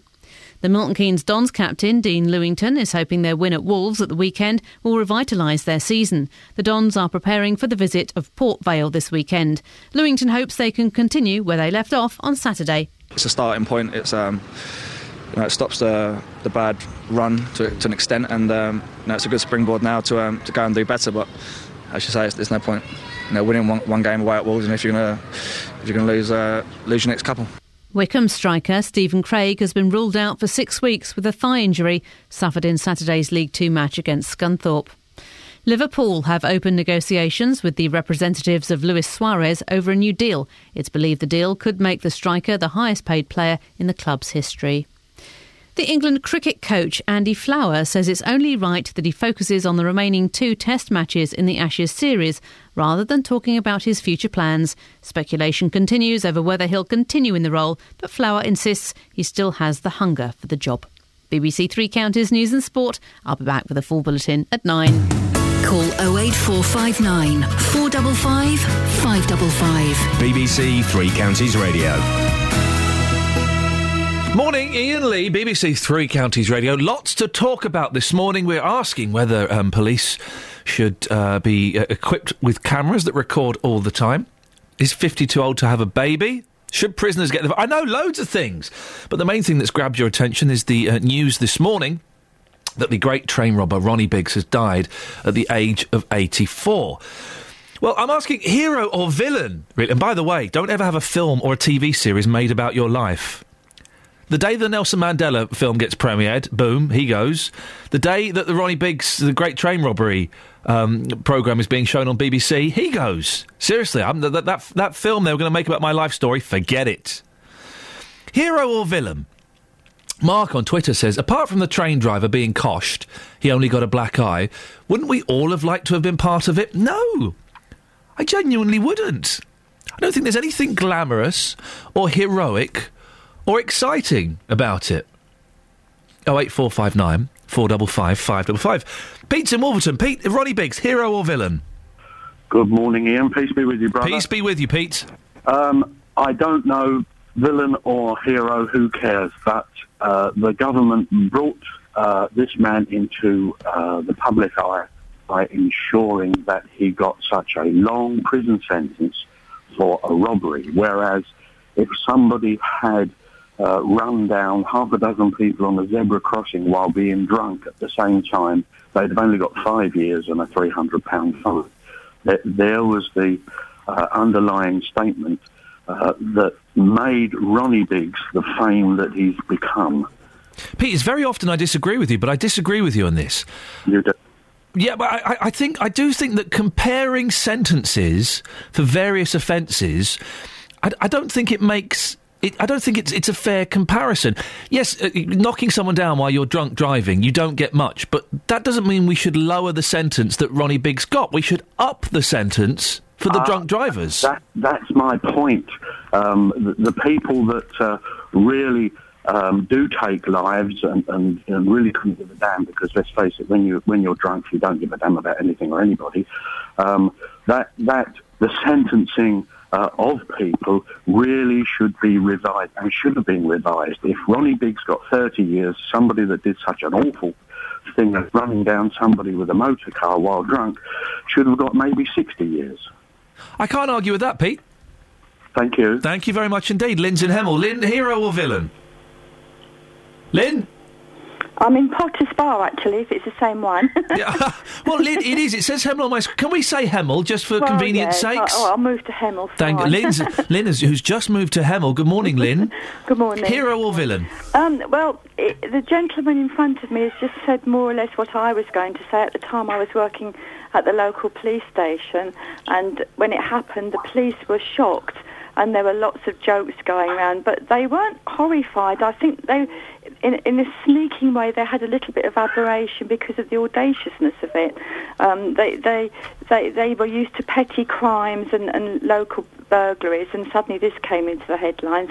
But when the sentence came out, they were shocked. They were absolutely shocked. They really were because um, it was a it was a long, long time. In those days, 25 years seems to be Yeah. longer than it is now. So you kind of have a, a sort of sneaking respect for him. I'm I'm on the fence actually. Okay. Well, think he was supposing. Lim, supposing today a gang of robbers went out, they robbed a bank, they tied up the bank manager and coshed him over the head, causing ir- irreparable well, I wouldn't be happy. I wouldn't be happy because my father was a bank Well, manager. there, there you go. So if it, if it happened today, is it is it romantic because it happened in 1963? Please, please me, the, the Profumo. Well, there's kind of a sexy thing about 1963. Whereas if it Mm. happened today, it would just look vicious, cold, and callous, wouldn't it? Um, I, I, I, uh, I'm not sure. I'm not sure. It was very, very meticulously planned. And think of it, you do take have guts to go and do a job like that. You've got, even though you don't agree with, it is guts and and kind of, well, in a funny sort of way, it's guts. Um, you But yet you wouldn't like it if it happened today to a bank Oh, manager. I, I didn't like it at the time. I didn't. I mean, Would I'm you not- have a sneaking respect for them today? Um, no, funnily enough, I wouldn't. See, that's the thing, enough, isn't it? I wouldn't because violence has got so um, commonplace now, uh, and it just seems to be that every other person is bad. I wouldn't have a respect now. My opinions have probably changed a bit, but Lynn, thank you very much indeed. Oh eight four five nine four double five five double five. Pat, we'll come to you in a few minutes. Uh, it, it, it's an interesting way of looking at it, isn't it? So a lot of you have a sneaking respect for the great train robbers.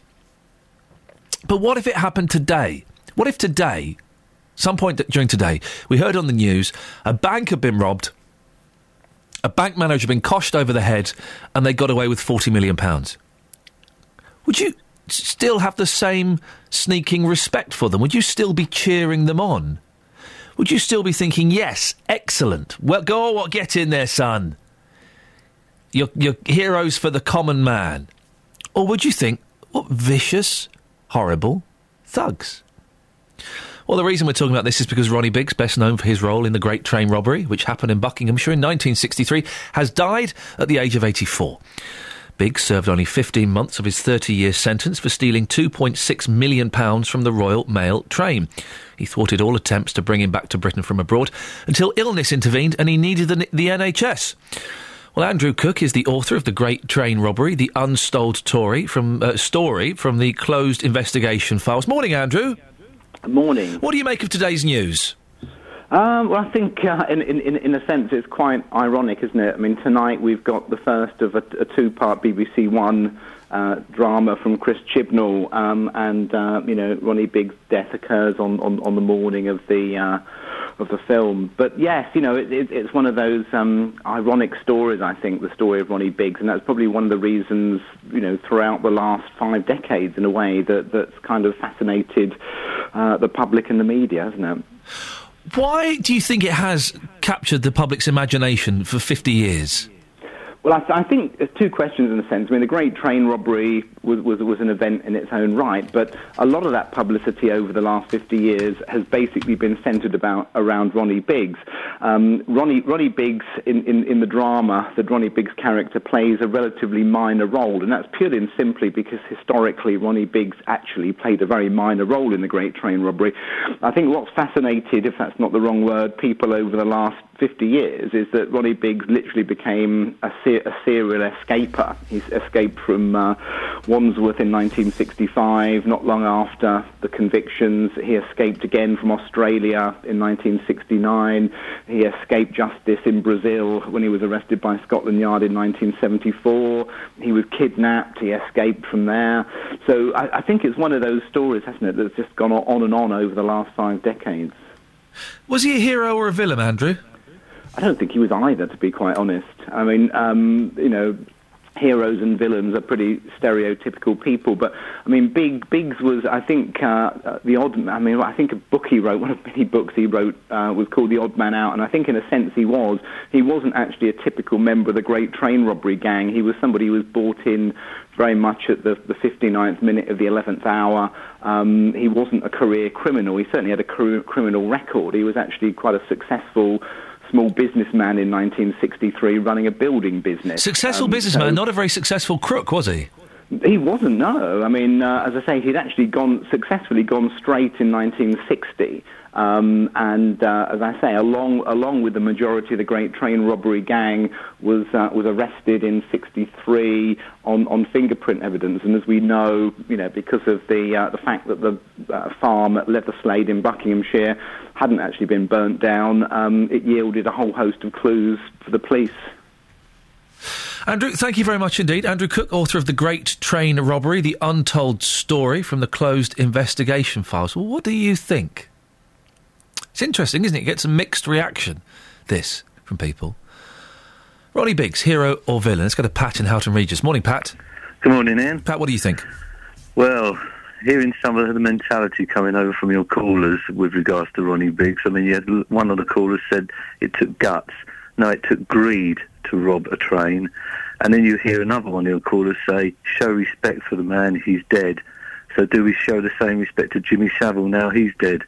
The fact is, he committed a crime. And in those days, when you were committed, when you had a sentence committed to you, you knew you were going to prison. Nowadays, you know you, you probably won't go to prison for anything. But you we had so you mentioned you mentioned Jimmy Savile there, and we did have someone say, "Well, hang on a second, you can't compare the um, you know compared to people like paedophiles, murderers. What the Great Train Robbers really did was nothing that bad." a criminal is a criminal, and the criminal justice system should reflect it with sentences that they have to serve. No matter what crime they commit, it has to fit the crime. And unfortunately, nowadays we've got people running around with knives, putting them to people's throats who just get cautions and warnings. What sort of signal does that send out to criminals? They're helped more than the victims, and that's a sad thing that we have in our society today. Pat, thank you very much indeed. Lots of strong views on this. 08459 455 555 is the phone number. Hero or villain? Last 15 minutes of the show. Now's a good time to give us a call. Let's have a look at some of these um, comments on Facebook. Uh, Jason says, Why a hero? What's he done to be a hero? He was an armed bank robber who lived a life of luxury from his illegal gains. How about you do a show about a firefighter or a soldier from the three counties who's given his life for someone, instead of all this rubbish about a convicted criminal? Fifi says, not sure why this cri- the crime this person committed was romanticised so much. He was a common thief who devastated the lives of the victims on the train and, sick or not, should have served out his sentence in his rightful place behind bars without medication. Martin says, I can't condone this man's terrible crimes, but I'm a big Phil Collins fan and Buster is one of my favourite films. Therefore, I'm going to have to say Ronnie Biggs was a hero. I'm quite sure that Dealey will agree. Any chance of a bit of loco in Acapulco in memory of the great man? Uh, Jason says Jeremy Vine will be going on and on about this today. I'm sure he loves the sound of his own voice. In other news, it's only seven days to Christmas. Jason, you are absolutely correct. It's only seven days to Christmas. Superb. 08459 455 555. One final uh, comment on Facebook. Jason, another Jason, has replied to Martin. Well, Martin, that's a lame argument. I'm a fan of Sean Harris, who brilliantly played Ian Brady in an excellent film. So, by your reckoning, Ian Brady was a hero because the film was good? Huh? Travel news for beds, cards, and bugs. BBC Three Counties Radio. In Flamstead, the A5 is partially blocked after an accident between the M1 Junction 9 for Redbourn and River Hill. It's affecting both directions, but congestion especially bad on the southbound, which has got queues back to Kensworth. In Harpenden, St Albans Road is heavy at Station Road, and the A40 eastbound still queuing after an accident by the RAF Northolt, just added to the usual morning delays there. The A1M southbound heavy through the Stevenage junctions 8 and 7. Public transport has no reported problems. This is Alice Glossop, BBC Three Counties Radio. Alice, thanks very much. Right, it's 8.46. It's Wednesday, the 18th of December. I'm Iain Lee. These are your headlines on BBC Three Counties Radio.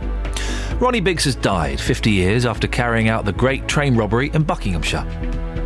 A campaign launched after a man died in police custody in Luton are calling for police officers to wear video cameras. In football, Sunderland and Manchester City are through to the next round of the League Cup after wins over Chelsea and Leicester. Last 15 minutes of the show, we'll be talking organ donation and Ronnie Biggs. But before that, let's get the weather. Here's Wendy Hurrell. Beds, Herts and Bucks weather. BBC Three Counties Radio. Good morning. Fairly straightforward start to the day. We'll have some brightness, temperature of 5 degrees at Luton at the moment, but it is going to cloud over through the afternoon and we'll have some spots of rain returning. The breeze is also going to be picking up, but for the time being, it's coming in from the southwest and that will lift the temperature. I think Luton probably getting to about 8 or 9 degrees Celsius. And then as we go through the night, uh, we are going to have some quite wet weather, some really quite heavy bursts of rain going through in the first part of the night and then some squally showers towards dawn, and all the time, really quite gusty winds during all of that. Temperatures will fall to about three or four degrees across the countryside. So we start the day tomorrow with some sunshine, hopefully dry conditions, but we run the risk of seeing some showers as we go through the afternoon, especially, some of which might be a bit on the heavy side. And there is a hint that there's a band that goes through just about around rush hour, helpfully, that could even have something a bit wintry in it. So we're going to be watching that. It's going to feel fresher generally tomorrow, temperatures around 7 degrees Celsius. Then it's bright and breezy for Friday, but rather wet to start the weekend. Thank you very much, Wendy.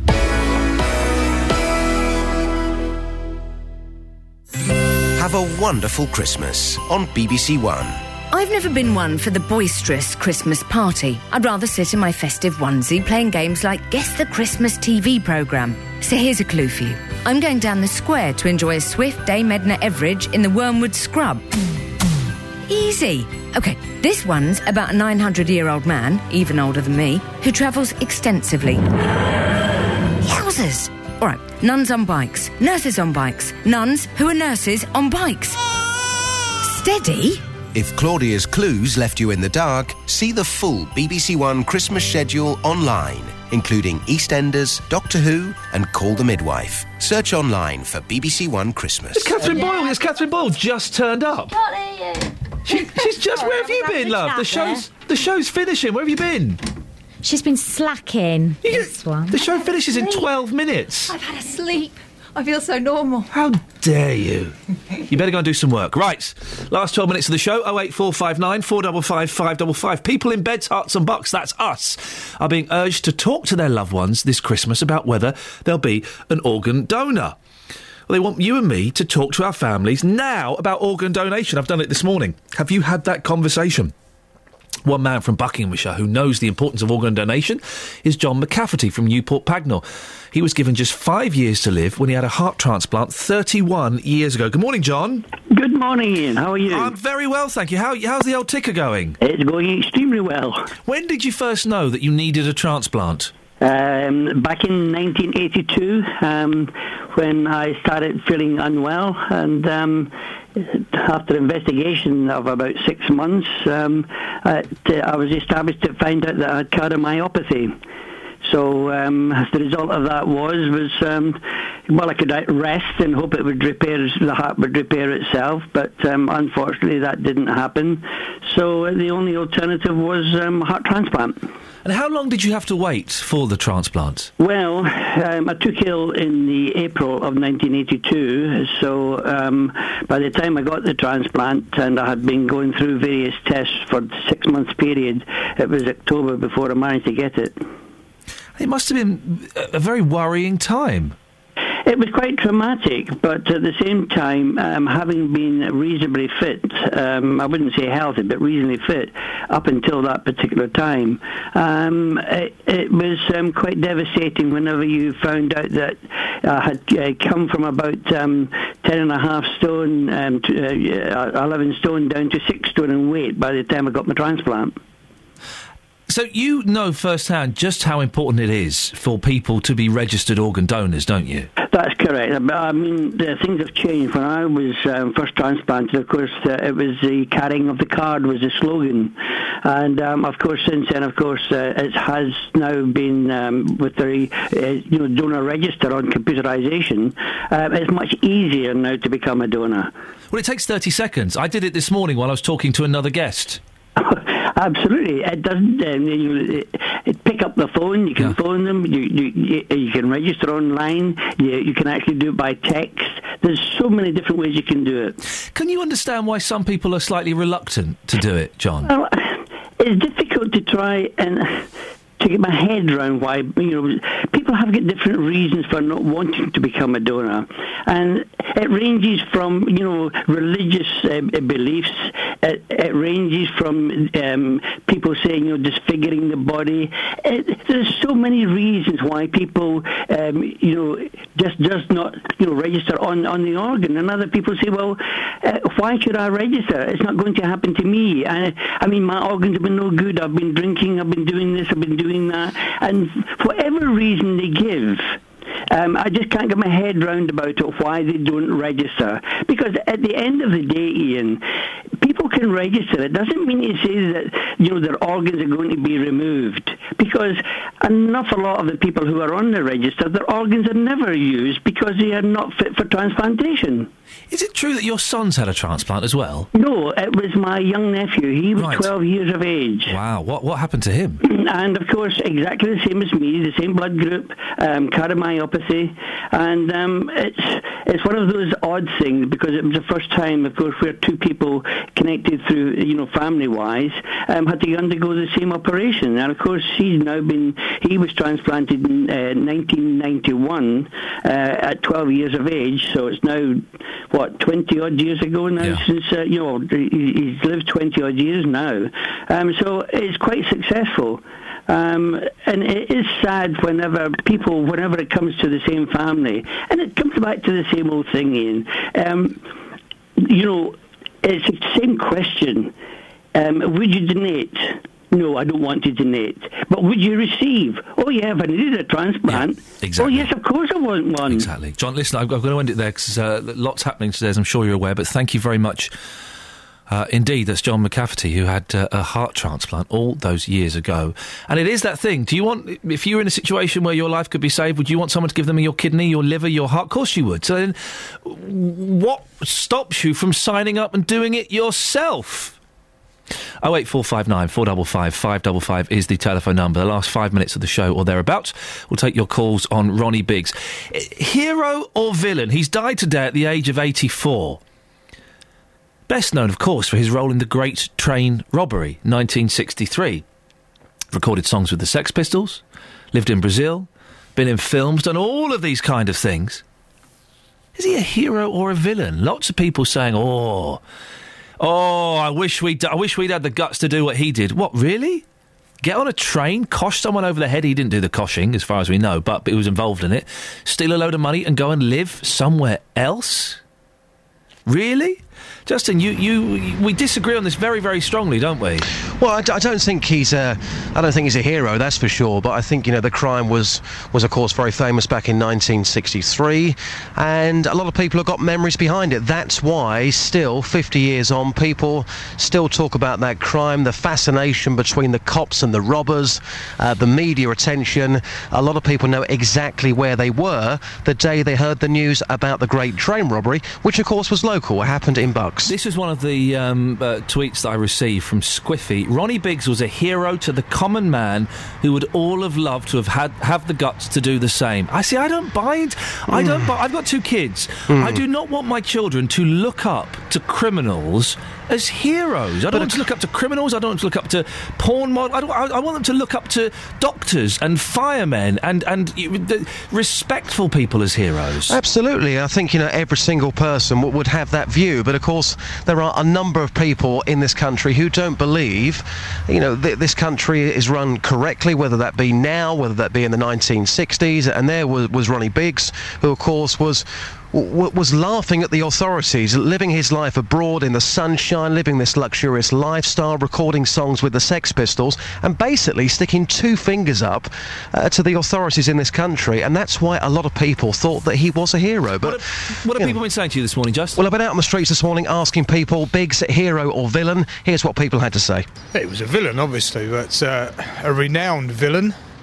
He, uh, my life was brought up with the Great Train Robbers, basically, in the early '60s. That's all we talked about at school and at work.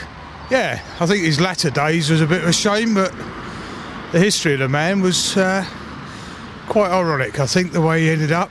villain. He, he, in the process of, of the crime, somebody died a little bit later, admittedly, but he was a villain. He escaped prison. He should have just taken his justice when it was given. He wasn't. He wasn't a good man. No, he, he should have done what he done. But uh, I think at the time it was a little bit harsh to what people are getting away with at the moment. Paul, have you got any respect at all for, for, for Ronnie Biggs? Is he a, a hero or a villain? He's a villain. He's a villain. He's a villain. I think the son brought him back, didn't they? Um, the son brought him back and gave him a load of money, I think, which probably went to his children and whatever. Uh, God knows what happened to the money. Uh, but no, he's a villain. Andy, Ronnie Biggs, in your eyes, what was he to you? I would say he was a villain. Yeah, he. Um, I, I just can't understand what all the fuss is about, really. We've, obviously, I've heard it this morning, and I'm thinking, well, he he did a crime, so what were we all talking about? Well, as Pat says on Facebook, hell mess. Uh, it, it is. You have to wonder, Justin, what, if this crime happened today. If a load of thugs went and robbed a bank or robbed a train and coshed someone over the back of the head, would, would we be, co- you know, what would we look at? We'd look at them as scum, wouldn't we? Um, I think we would do. I think we would do. But of course, uh, you know, the, the, the crime, the, the the size of the crime for for 1963, the media coverage, it was, you know, a crime of its time. It's it's such a such a famous crime, and that's why, of course, we are still talking about it today. And of course, that documentary on TV this evening and tomorrow as well, which feels kind of weird talking about the death of Ronnie Biggs today. Yeah. And of course, this documentary on uh, on the BBC this evening. Very quickly, Justin, you do uh, an excellent show Saturday mornings between 9 and 12. Uh, you play some great hits. You've got a million records, you reckon. You reckon. uh, do you know who your guest is going to be yet this weekend? Um, do you know, I haven't got a clue. I'm actually hoping this week to, to catch up with Gareth Gates. Oh, who's really? appearing in Panto in St Albans. So hopefully that's going to happen. But uh, we have got the UK and American charts from this weekend in '85, which is a very festive rundown. Justin, I'm sorry, I have to stop your plug because Mm. Kelly Betts has, was, has just put her hand up. What do you want, Betts? What? I, I have been given a show. Sorry? Who would have thought it? I know. Well, hospital radio. No, that, that was before. right. So, what's your show? So, it's looking at the musicians. I'm really sorry, we haven't got time. Travel news for beds, cards, and bugs. BBC Three Counties Radio. In said on the A5, things have cleared and the delays have eased after an earlier accident between the M1 Junction 9 for Redbourn and River Hill. In Denham, the A40 eastbound still struggling though. There are queues between the Denham roundabout and Gypsy Corner, not helped by that earlier accident by the RAF Northolt. The M25 anti-clockwise very slow between junction 19 for Watford and 15 for the M4, and the M40 northbound also slow from the Denham roundabout up to the M25. Public transport has no reported problems. This is Alice Glossop, BBC Three Counties Radio. Looking at how how it was inspired by the future musicians. This is this is your show, is it? Yeah, so it's looking at the musicians from the Uh, past we and got- how they inspired the musicians of the future. Yes, we've got all that. Thank you. When when is your show on? Don't know. I, I, it's on twice, but I don't know when. I'll find out and get back to you. No, don't bother. Don't worry. There's no rush. Well, it, it, would appear they're giving shows to anybody. Hey, you want a radio show? Just turn up at BBC Three Counties Radio. That's all you need to do. We shall find out when Kelly's show is, and we shall plug it thoroughly. Right, that's it. That's your lot. JVS up next. I'm off to see a pantomime. Ta-ta. Local and vocal across beds, Herts, and bucks. This is BBC Three Counties Radio. Thank you, Iain. Good morning. Welcome to the JVS show. I'm Jonathan Vernon Smith. It's Wednesday. It's nine o'clock. And welcome to my drink drive special. Back in November, we reported that Thames Valley